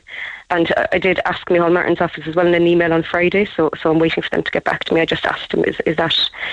I, I asked him, you know, i- is it Fianna Fáil's view as a party, you know, that people like myself that our only option is, is to avail of Simon services. So I'll, I'll definitely wait for an answer back on that. Okay. I'll wait for an answer from Michael and. Um, I don't know what else to say. Just things have improved, and that I'm not sleeping in the car all of the time. Okay, okay, okay. Stay in touch then and uh, keep me in the loop, will you? Um, I will. I All will. right. Yeah. Okay, as soon as I have an update. Okay. Thanks. Neil. All the best for now. Take care. Okay, thank Take you. care. Bye. Cheers. Bye. I'm Lana O'Connor. Red FM News is first for local, national, and international news. And you can stay up to date by tuning into our hourly news bulletins or by clicking on redfm.ie. 104 to 106 Red FM. This is the Neil Prendeville Show. Okay, I'll come back to text a little later on, but we were chatting this morning um, about uh, miracles, and um, you know, one would think that um, a miracle is one thing, or you know, where somebody or somebody or something. It could be it could be God. It could be whatever you believe in yourself. Is the intervention that changes your life for the better, you know, a miracle. It could also be offering it up to the universe or uh, manifesting a change in your own life yourself by the power of positive thinking. So I was chatting with all of that this morning. And the reason I started talking about it was because I was chatting with Graham, uh, who was um, on the Dublin to Cork train when he met with the chap who was just out of Cuan Mhuire and family couldn't take him back anymore and he was uh, drinking cans on the train and what have you. During one part of the conversation, this young man said to Graham that he was looking for signs, anything at all that would help him in his darkness. Uh, to take him out of the darkness of the past 24 years. I, I got the impression from Graham's conversation that the lad's family do love him, but they just can't take any more. The upset that's been caused in the home because of his drinking and his addiction issues. And they are engaging in, in tough love, saying, look, you can't come home anymore. We just can't do this with you anymore. So that was kind of the backstory to this because while I was away, I was reading an article in RSVP Country magazine. It was uh, an interview with um, the um, uh, family behind uh, Crystal, Crystal Swing, and I spoke with, with Dervla on the air some, some time ago. And, you know, Derek, I know him, he played in studio here with us with his band there some months back. I've also spoken to Mary Burke, uh, mum to Dervla and to Derek, and wife, of course, to Mike. And part of the interview spoke of Mike's Parkinson's uh, diagnosis in October of 2021. And I was sitting there reading it, and I realized that while reading the interview, that I was reading about a miracle an actual miracle. Now, Mary joins me by phone rather than me reading out the interview. It's better to chat through it. Mary, good morning. Good morning, Neil, and thank you so much for having me on your show. You're always so positive and upbeat, in fairness to you. and you've one more reason to be. I mean, things weren't going well with Mike's Parkinson's diagnosis, were they? No, Neil, um, and yes, what you've just said there, um, uh, we have experienced a true miracle in our lives, and this is our experience, Neil. You know, um, I, I suppose to, to, start with, both Mike and myself, we would have a very deep faith, yeah. and uh, so when any troubles or sufferings come our way, our faith really gives us strength to bear any sufferings, you so, know. So let's but, just stay with that because you say in yeah. the interview that Mike needed your help to do the simplest things like dressing and washing. And mm. th- things were progressing not in a good way in the sense that the Parkinson's was becoming more and more prevalent. Was that the case? Yes. Well, to go back now, I suppose uh, to, we know. Uh, uh, looking back on it now, there were symptoms five or six years ago which I would never have realised that it was Parkinson's. And um, what were those symptoms? Symptoms, incidentally. Yes, um, Neil, one of the first symptoms I know we did notice, or looking back at it now, which was a definite symptom, but I didn't realise it at the time, was when he would go to bed at night and I'd be sleeping beside him, he used to lash out and he used to kick me, or uh, there was one night he almost broke my nose, but he wasn't aware he would actually think he was having a fight with somebody. But um, now I know we all have dreams at night, and there are nights sometimes that we can have disturbed sleep. So I didn't overthink it, but there were definitely nights that I was saying to him, "My God, I think I, I should be sleeping actually in a single bed because I am quite afraid that I may not wake up alive in the morning." Mother you know. God. Yeah, it was very, very frequent, and this is going on for a number of years. And um, so, um, but at the same time, I never overthought it. Because you you know if you said it to somebody they'd probably say ah sure you know I've had bad nights like that. But but it was restless sleeper no more than that but clearly there was a lot more going on. Yeah go ahead. A lot more going on. So he was quite a danger to be sleeping beside. That was that was number one. And and I realised from the neurologist afterwards that this is can be a symptom. Mm. You know, everybody is different, but this can be a symptom.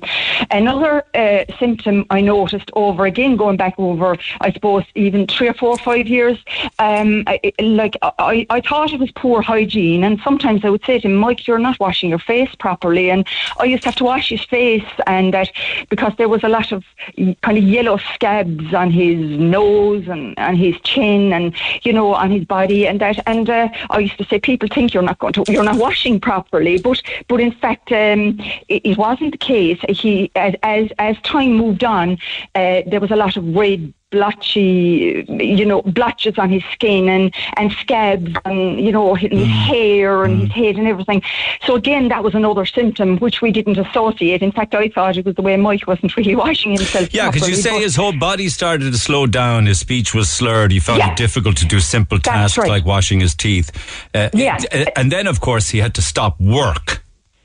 That's right. Uh, his whole, like, his body slowed down to such a point that he could hardly lift the cup to his mouth. Uh, you know, it was so slow. He found it very difficult to drink water, uh, which was really essential for him. Um, somehow he couldn't kind of get it, his mind around. He'd have the, the, the bottle in his hand and, uh, you know, he'd put the bottle to his mouth, but sipping seemed to be a difficulty for him. Yeah. Um, and I suppose as time moved on, he, he got very, very thin and he lost a lot of weight and um, he had severe constipation, which was a huge issue for him.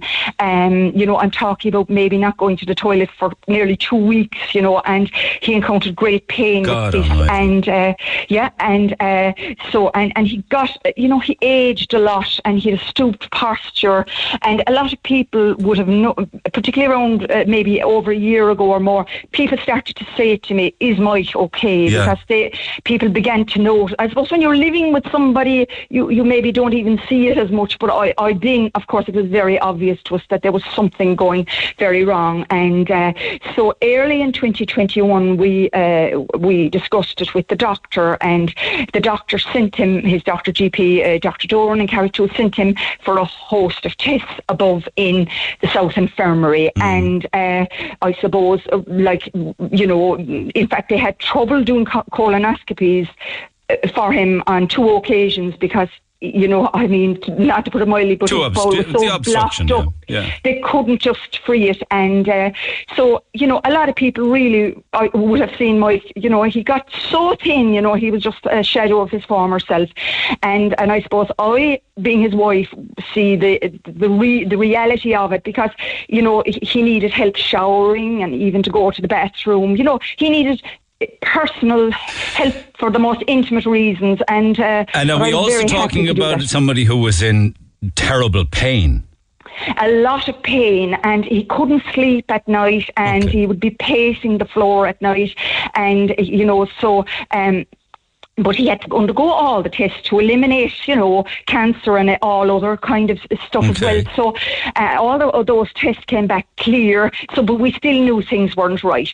But um, so he was he was he was then referred to a neurologist, and the neurologist, uh, Bowen CUH, uh, very very quickly in October diagnosed him with Parkinson's. And at that sta- that must have come as a terrible shock then.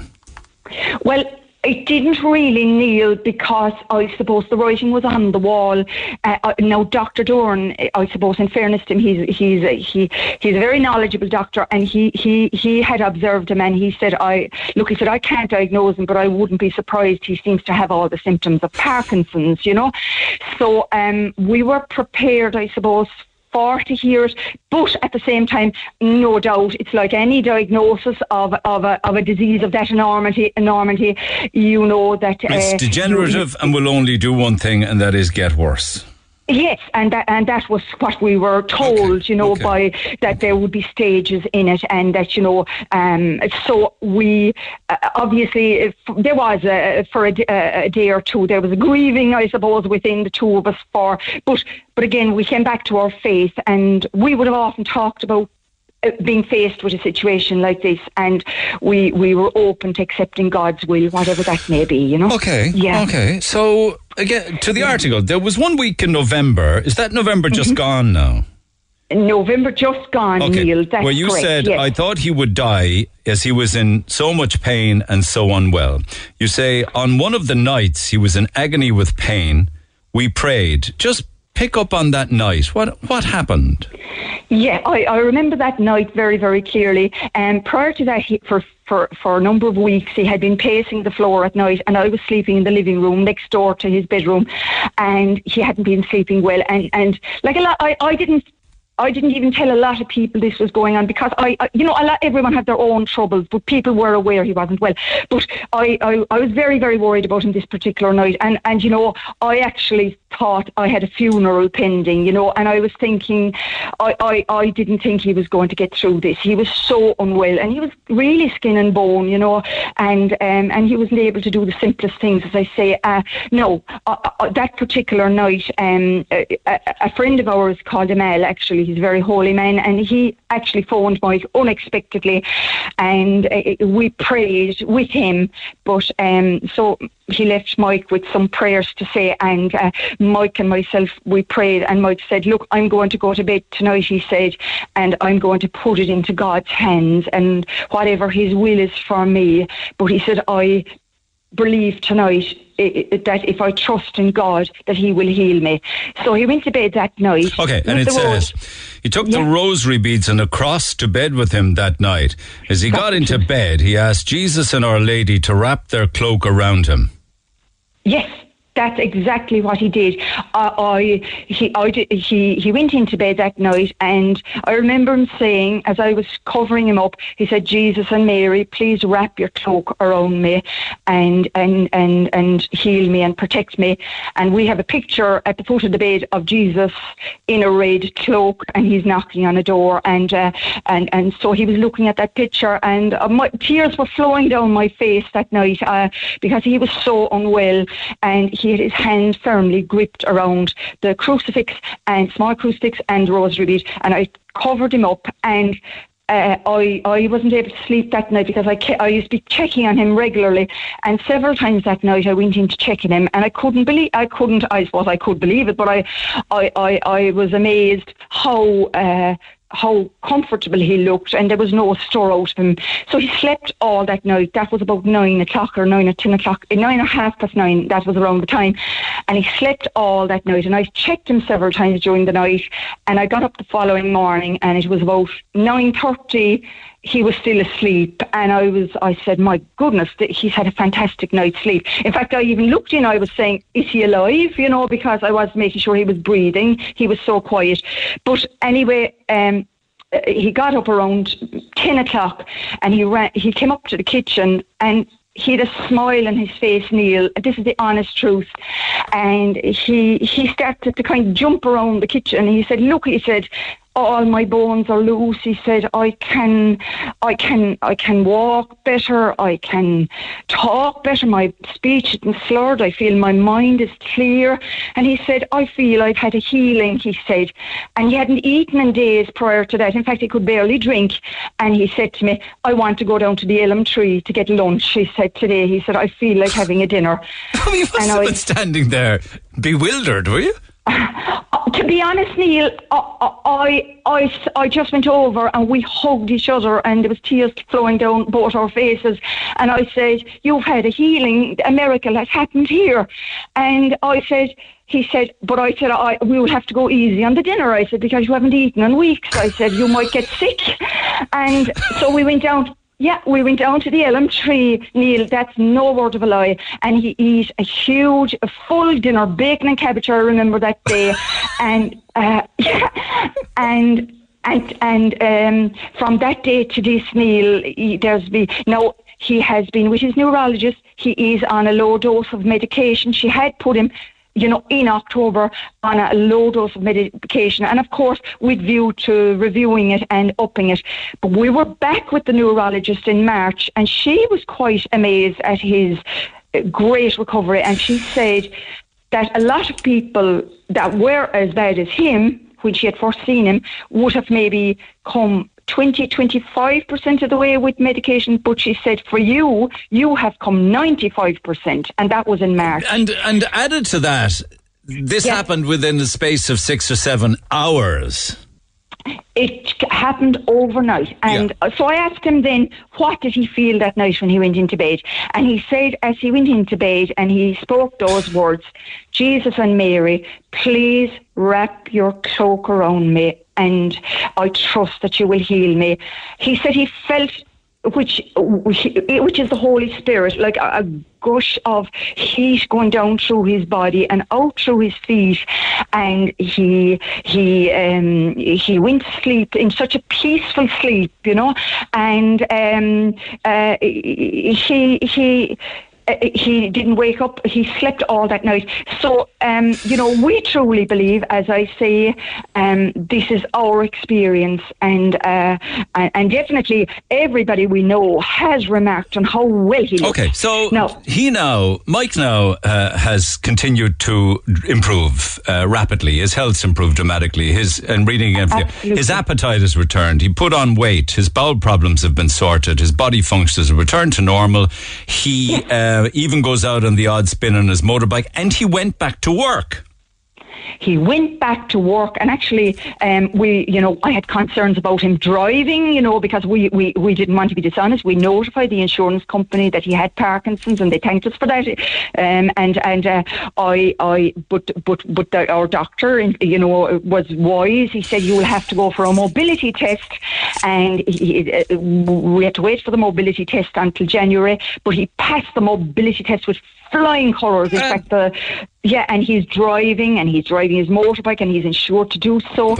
And, and and his employers, Neil, to speak about them, they were wonderful to him, and they they they, they took him back, and, you know, uh, after the company doctor had checked him out and she authorised him to go back. Yes. Is he? He's not Parkinson's free though, is he? Well, I, I, I, we believe that he has. I mean, from what I'm telling you, uh, we believe we're not worried about Parkinson's anymore, and he is on a low dose of medication. Okay. But we, but we believe that Parkinson's have no control over Mike's body anymore. So Uh, you yes. you see this as a miracle from God. A miracle from God. He is a testament of the miracle. All my neighbours and friends can see it. My own family can see it.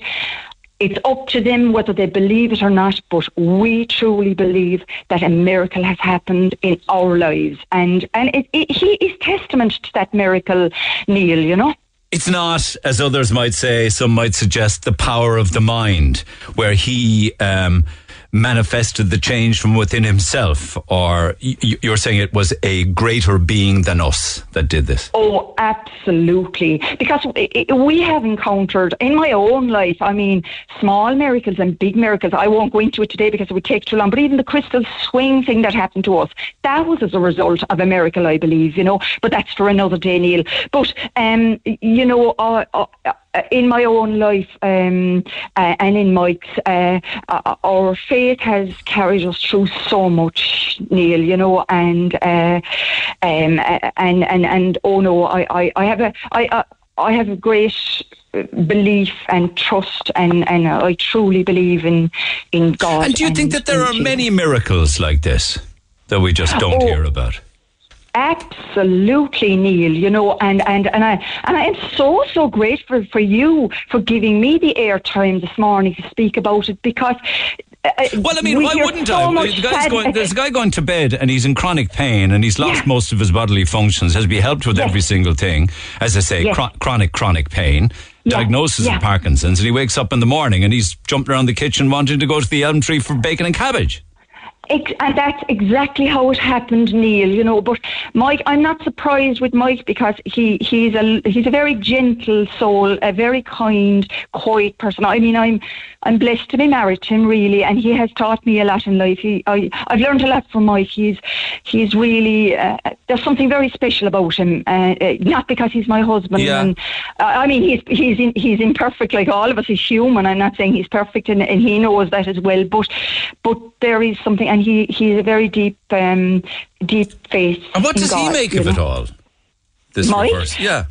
Um, well, you know, as I say, he just truly believes that that this has been a miracle in his life, and uh, and he's, you know, we even though we were like delighted with it, but we're not, we weren't surprised that this had happened. You know, we, we, I had somehow that night, even though he was very, very ill. I I had anticipated that that a miracle could happen. Just like uh, my little grandson, I pray going forward that a miracle can happen in his life. you know. Yes, yes. Um, but um, but of course, I I I would love for uh, as grandparents. I think we have an, an aunts and uncles for those of us that, that maybe do not have children. We have a very very powerful role that play in younger people's life to pass on this faith and um and and just to know that when Jesus is by your side, you have peace, peace in your heart, which the world is searching for, Neil. You know, and and now if God, we as I say at the start of the conversation there, if if it was God's will that Mike was not to recover. We were open to that as well. and yeah, because imagine there are with God. people you wouldn't have been angry, but there would be people who are saying, "Well, I've done that, and I've prayed, and I've Mm. asked for you know intervention from God, and I'm a believer, and I want to go to heaven, and I got no help." Well, you know, I suppose uh, uh, uh, f- f- m- my my own from my own perspective as a- as a Catholic and a, as a person of faith, we have to be open to God's will, and you know. Sometimes, uh, sadly, and my heart go out to those people. I mean, I, I, I really, I, I would never push my faith on anybody, but people, I, but yet I don't hide my faith because that is that's part of me. But, um, but you know, uh, I truly believe that when a person of faith dies, or a person, um, somebody maybe that we love dearly go, dies, but you know, uh, you see, I believe that that when when we die, that our soul goes to you know if, if we obviously if we've lived if we're in, in a good state of grace.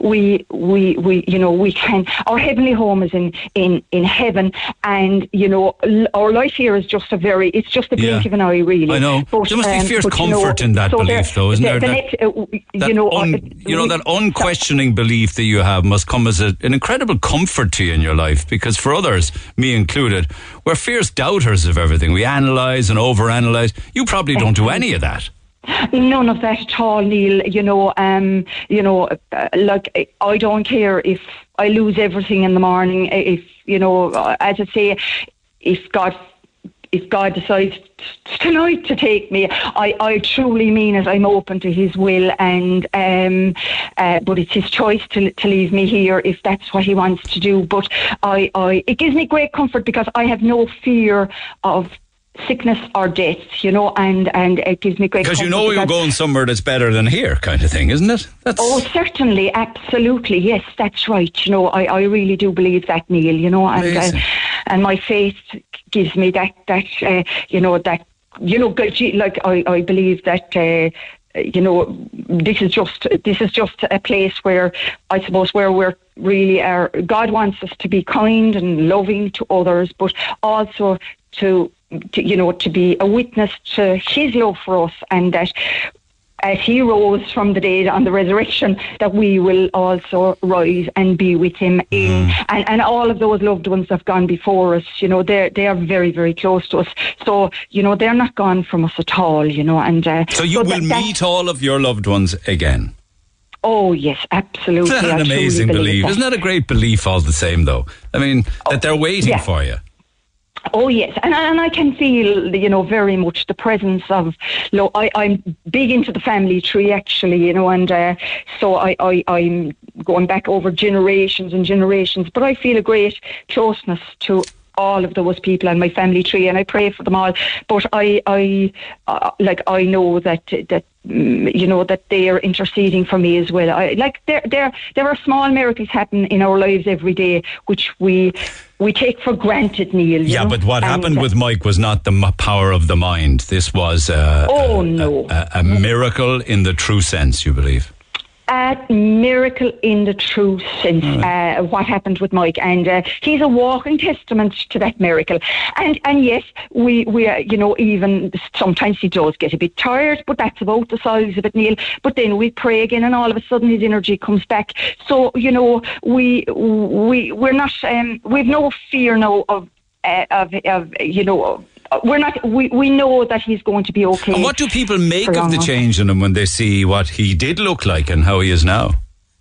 people are just amazed, really, you know, because uh, I mean, this time last year he was he felt like he was losing his mind. You know, he he was like it's like he was here, but he wasn't here. His mind was all over the place, and uh, and like there there was an awful lot going on in his body. You know, he he was physically unwell and mentally unwell in every way, and uh, um, but people are really mesmerised by it, and I think it really has indeed given people, uh, you know, uh, hope uh, that they they too can turn to God. No, and you know, in our deepest sufferings, if we turn to Jesus, um, He really does help us through our suffering. Okay, you know? I'd Yeah. love to chat with Yeah. other people who may have experienced miracles or interventions like yours because I think it's fascinating. I mean, that's the Yeah. story. You've told it 100% honestly, you know. I go to bed one It- night, it's wake up in total, the morning. total honesty, Yeah. Neil. Um, as I say, uh, I. Uh, you know, I don't actually go around telling everybody about it because I say, but if people ask me, I tell it as it is, you know, and uh, and and I'm I'm not at all surprised. Like he can per- work miracles in our lives, and and you know, um, and and and and. And he has given us that great peace and comfort, and uh, and and and I, I just hope today that maybe somebody listening in, no matter what you're going through, that Jesus will walk with you, you know, and our Blessed Mother as well, you know. All right. Well, Yeah. good to catch up. Thanks for sharing. I'd be interested to see if people have their own stories to tell on the back of your uh, story this morning, Mary. But to yourself and all of the family, and particularly to Mike, best of luck. Thank you so much, Neil. I am so grateful to All you. right. Mind yourself, Mary. Cheers. Take care. God bless. Take Thank care. you, Neil. Text Bye-bye now. 0868 104 106. If you want to put pen to paper in paper in the digital age and you have a story to share, email neil at redfm.ie.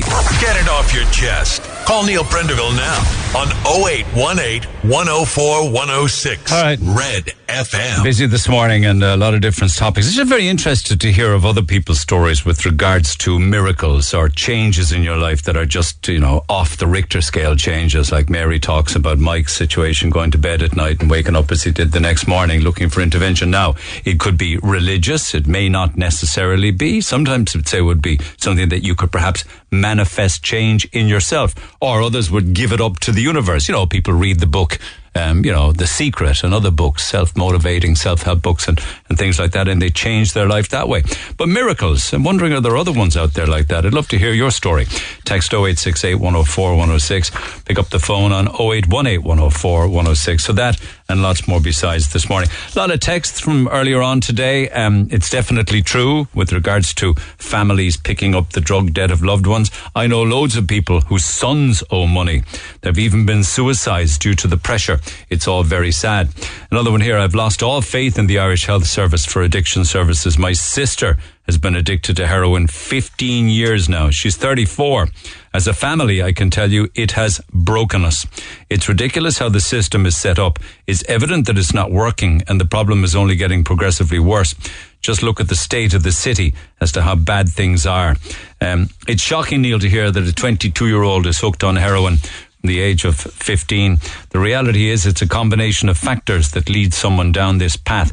Parenting is somewhat to blame the person's environment and life events that might make drugs more attractive as a form of self medication. Um, the only one thing that can't be overlooked either is the person's own choice to do it. But the conversation nowadays is flirting with the idea that hard drug addiction is a disease that can be picked up, and this is only giving people excuses. The introduction of injection centres will only add to the problem. They did it on the west coast of America, and the number of people living in tents hooked on hard drugs actually went up.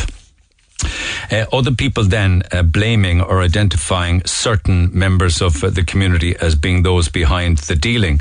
I'm not going to be mentioning any sections of the community, uh, but uh, I see a number of texts talking about certain individuals who control much of the drug dealing and drug distribution on Leeside.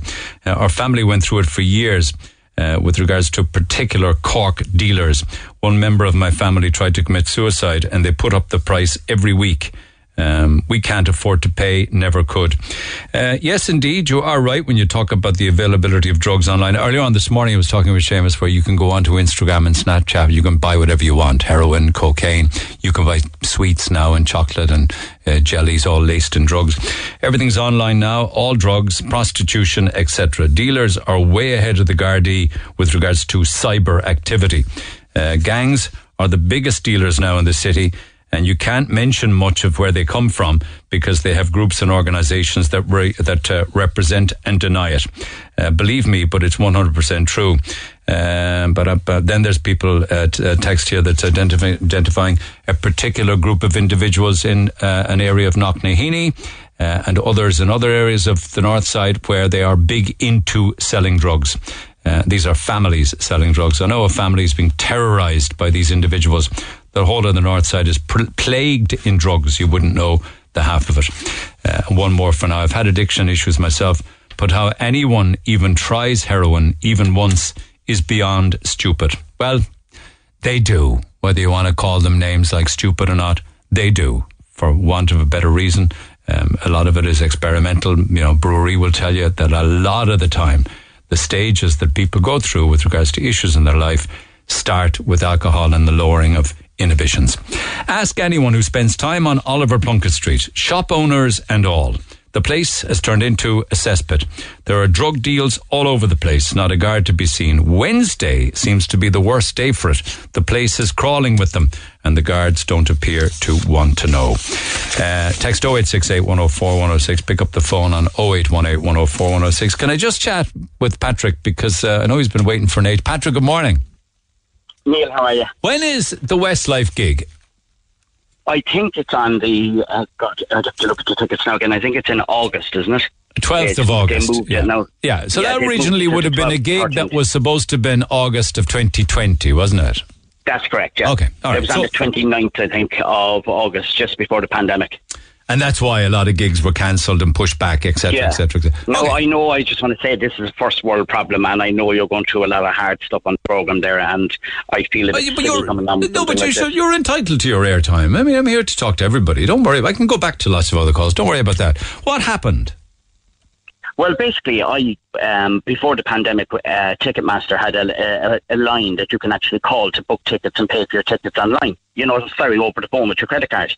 And I got on to, to them and booked the tickets for um, Westlife for, at the time, we just said for a partner and her daughter. And the situation being, it was started like VIP tickets. They were over 400 quid. Wow. And VIP never- tickets are what? never- 200 a pop, is it? Yeah, they were 190 something, and then there was a seven euro charge or something. And what do you get for a. VIP ticket? Just explain to me. You get two I, tickets I for imagine, now, 410 to be euro. honest, that yeah, I would imagine that you're just brought in. You get a program. You probably just get brought to the seat. You know, uh, better seating areas, and you don't have to queue and stuff like that. You know. Is that a meet and greet or anything, no? No. Okay. No, well, West, no. Should it be 50, 60,000 at that? No, I'm just cu- just curious as to what you get for a VIP ticket. A better yeah, seat. no, you won't get anything Better like seat in that. the No, program. it's just, okay. it's just more uh, making your entrance and your seating and everything probably just that bit more comfortable. You get a lanyard and stuff that it's a VIP ticket and stuff like that. But It punts around in a private. It punts Fine, around in yeah. this pi- a private bar or something, maybe. No? probably something something along that. line. Okay, okay, okay. So your partner and your daughter were going. Then the gig got cancelled. What happened then? And basically, I've been trying to contact Ticketmaster now since then, and I've sent in even your lads there all the emails. I mean, I'm talking about nearly a hundred emails, like, and ringing everything. Never have I got a response. What do you want to happen? Just uh, where's my ticket? And what what was said to be the normal course of event when the gig was cancelled? That That people would be. post the tickets out to you in a gift wrapped thing a couple of days after you purchased them. You never even got the original ones, did you? Not, I never got nothing. All, all, all I got is what you, what I've sent your team there about the, the seat number that you, you know, you, you can see the, the printing that you're, you're in. Congratulations, you're in with the seat number, everything like that. Now, I don't know, Neil, if that's good enough to walk down to to Páirc Uí Chaoimh No, on it's the not. with that, but I don't No. think so. No, I looked at all of the different screenshots here, and none of them have any kind of Yeah. barcode on them or anything like that. So no, No, nothing. it's yeah. just a photocopy So- you could got some, from anybody. Tickets will And I be mean, uh, dispatched by standard post to your billing address. Is the billing address correct? Yeah. Yes. Still the same. Mm. And have they confirmed that they were sent? No, they have, they have no contact whatsoever with me. They, that, that was the, the last time I spoke to them was when I paid for it, and they sent out emails to me, and I have not been able to contact them since. Right. They keep sending me emails to um, about different gigs and stuff. I keep replying to everything saying, "Which please deal with my problem," and never once have they come back to me. And were you on a legit As I site? said, it sounds like. A, sorry. Were you on a legit site? Oh yeah, definitely. Well, I, I, I maybe I'm assuming I was. They sent out all the tickets with the ticket numbers, everything like that, and it was it was advertised on. Um, I think it was their gig and their number came out on. I don't know, was it your show or somebody's show at the time it was happening? You know, to contact Ticketmaster for the tickets. Yeah, you're, you haven't been hacked No, it mightn't have been legit site. I mean, I'm not sure, but I mean, like with all the emails, I mean, they keep, if even if it wasn't a legit site, I mean, sure, I get emails off them every couple of days about different people playing in different places all over the country from the same, same email address. Yeah. So nobody comes back to you on any of the contact with Ticketmaster. I have never once got contact back. And, and I, you're I down mean, 410, I tried- uh, 410 euro for a gig that's happening next month, and you've no tickets. Exactly. And I have tried everything apart from yourself now. Like, I mean, I was leaving this as a last resort. I mean, I don't want to be on annoying people about tickets for a concert. As I said, you've enough to be dealing with. No, I'm just because I'm just curious as to whether you were on a legit site or not, or whether you got ha- whether you got hacked or whether or not I would you, 100% say yes. you was legit. Yeah. Is there yeah, a phone I mean, number? Is there a, I ring, yeah. no, they they don't answer it. And even the one inside in Patrick's, uh, remember there was one in Merchants Quay? There was. Yeah. They told me that, yeah, basically they understand, but I mean, at back then, but uh, they they now don't even take phone calls. If you ring it, it the number doesn't exist. Yeah. Do you check your wallet on your Ticketmaster account? It could be in the wallet. Like Yeah, I have, I have a Ticketmaster like account, it- and it kind of sits yeah. in there, but you go looking for them. Yeah, did you see the um, the emails there where I sent you that um, about going into your Ticketmaster thing? So, right, every time I try to go into my Ticketmaster thing, it's telling me my password is wrong. So I go and I change my password. And when I change my password, as you know, they send you a code you enter in. Yeah. Uh, through your email, and I've done that. But you'll see a list of emails there that I sent you through that it keeps telling me password wrong, password wrong, and I keep going back in to try do it and do it and do it and do it, and it just won't let me in. And you know the old tickets, were they're going to automatically send you new ones for the gig next month, is it? You see, that's the thing. I don't know. I have never been, you know, they, they just said your tickets are valid for the next gig, which is the one coming up. I, I, I bet you that, I bet the tickets are in your account somewhere. And you just can't get into your. Are you, are you locked, are you the account, You're yeah. locked. So you're locked out of, of your account. Yeah, and I've tried everything to get back into it. I mean, you see the list of emails there of me trying to get back into the account. Have you tried to And access the account from another phone or another laptop? Yeah, from computer, from everything, and no good. Yeah, and just curious, is the issue on your side? Well, but uh, they said they were posting the tickets, so I mean, mean, you think they'd post them? I wonder why they'd bother posting them if you have a, a Ticketmaster account. They just the tickets yeah, just. that's what, that's what I'm saying. It's sort of you can see there that they'll be sent to you in a gift wrap thing with the seat number, the whole lot, everything. that's And part look, of the know, VIP experience. Yeah, I don't know Yeah, if anybody is, else yeah. has had any problems with If regards. it is a scam, I don't know, and if it is, I've been caught. But I mean, I genuinely don't think it is. But I mean, uh, if you even try contact Ticketmaster yourself, I bet you you'll have no joy. We can try. Yeah. I'm just curious. I'm just wondering And you, why you you, have can't. the, you have all the you have all the account numbers, you have everything there. yeah, I'm just wondering why you can't change your password. Don't have a clue. You know. And do you know anybody that would be a bit more tech savvy than the likes of you or me? No, not really. Yeah. I mean, I can give you all the details. I mean, I can give it to one of the lads there, and if they want to try it, fair enough.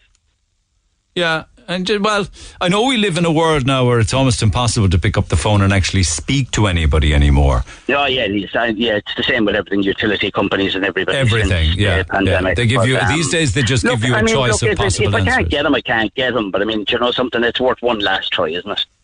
Yeah, so somebody says here, with that type of ticket, your barcode is on the lanyard. Don't panic. You only get the lanyard posted Yeah, a week beforehand. Yeah, but I mean, so do, do I take the risk of waiting a week before? And You would have two very unhappy people. Yeah, do you know what I mean? Like, I mean, this is a couple of years ago now, nearly. And I mean, when they won't even reply to um, an email, it makes you start to panic.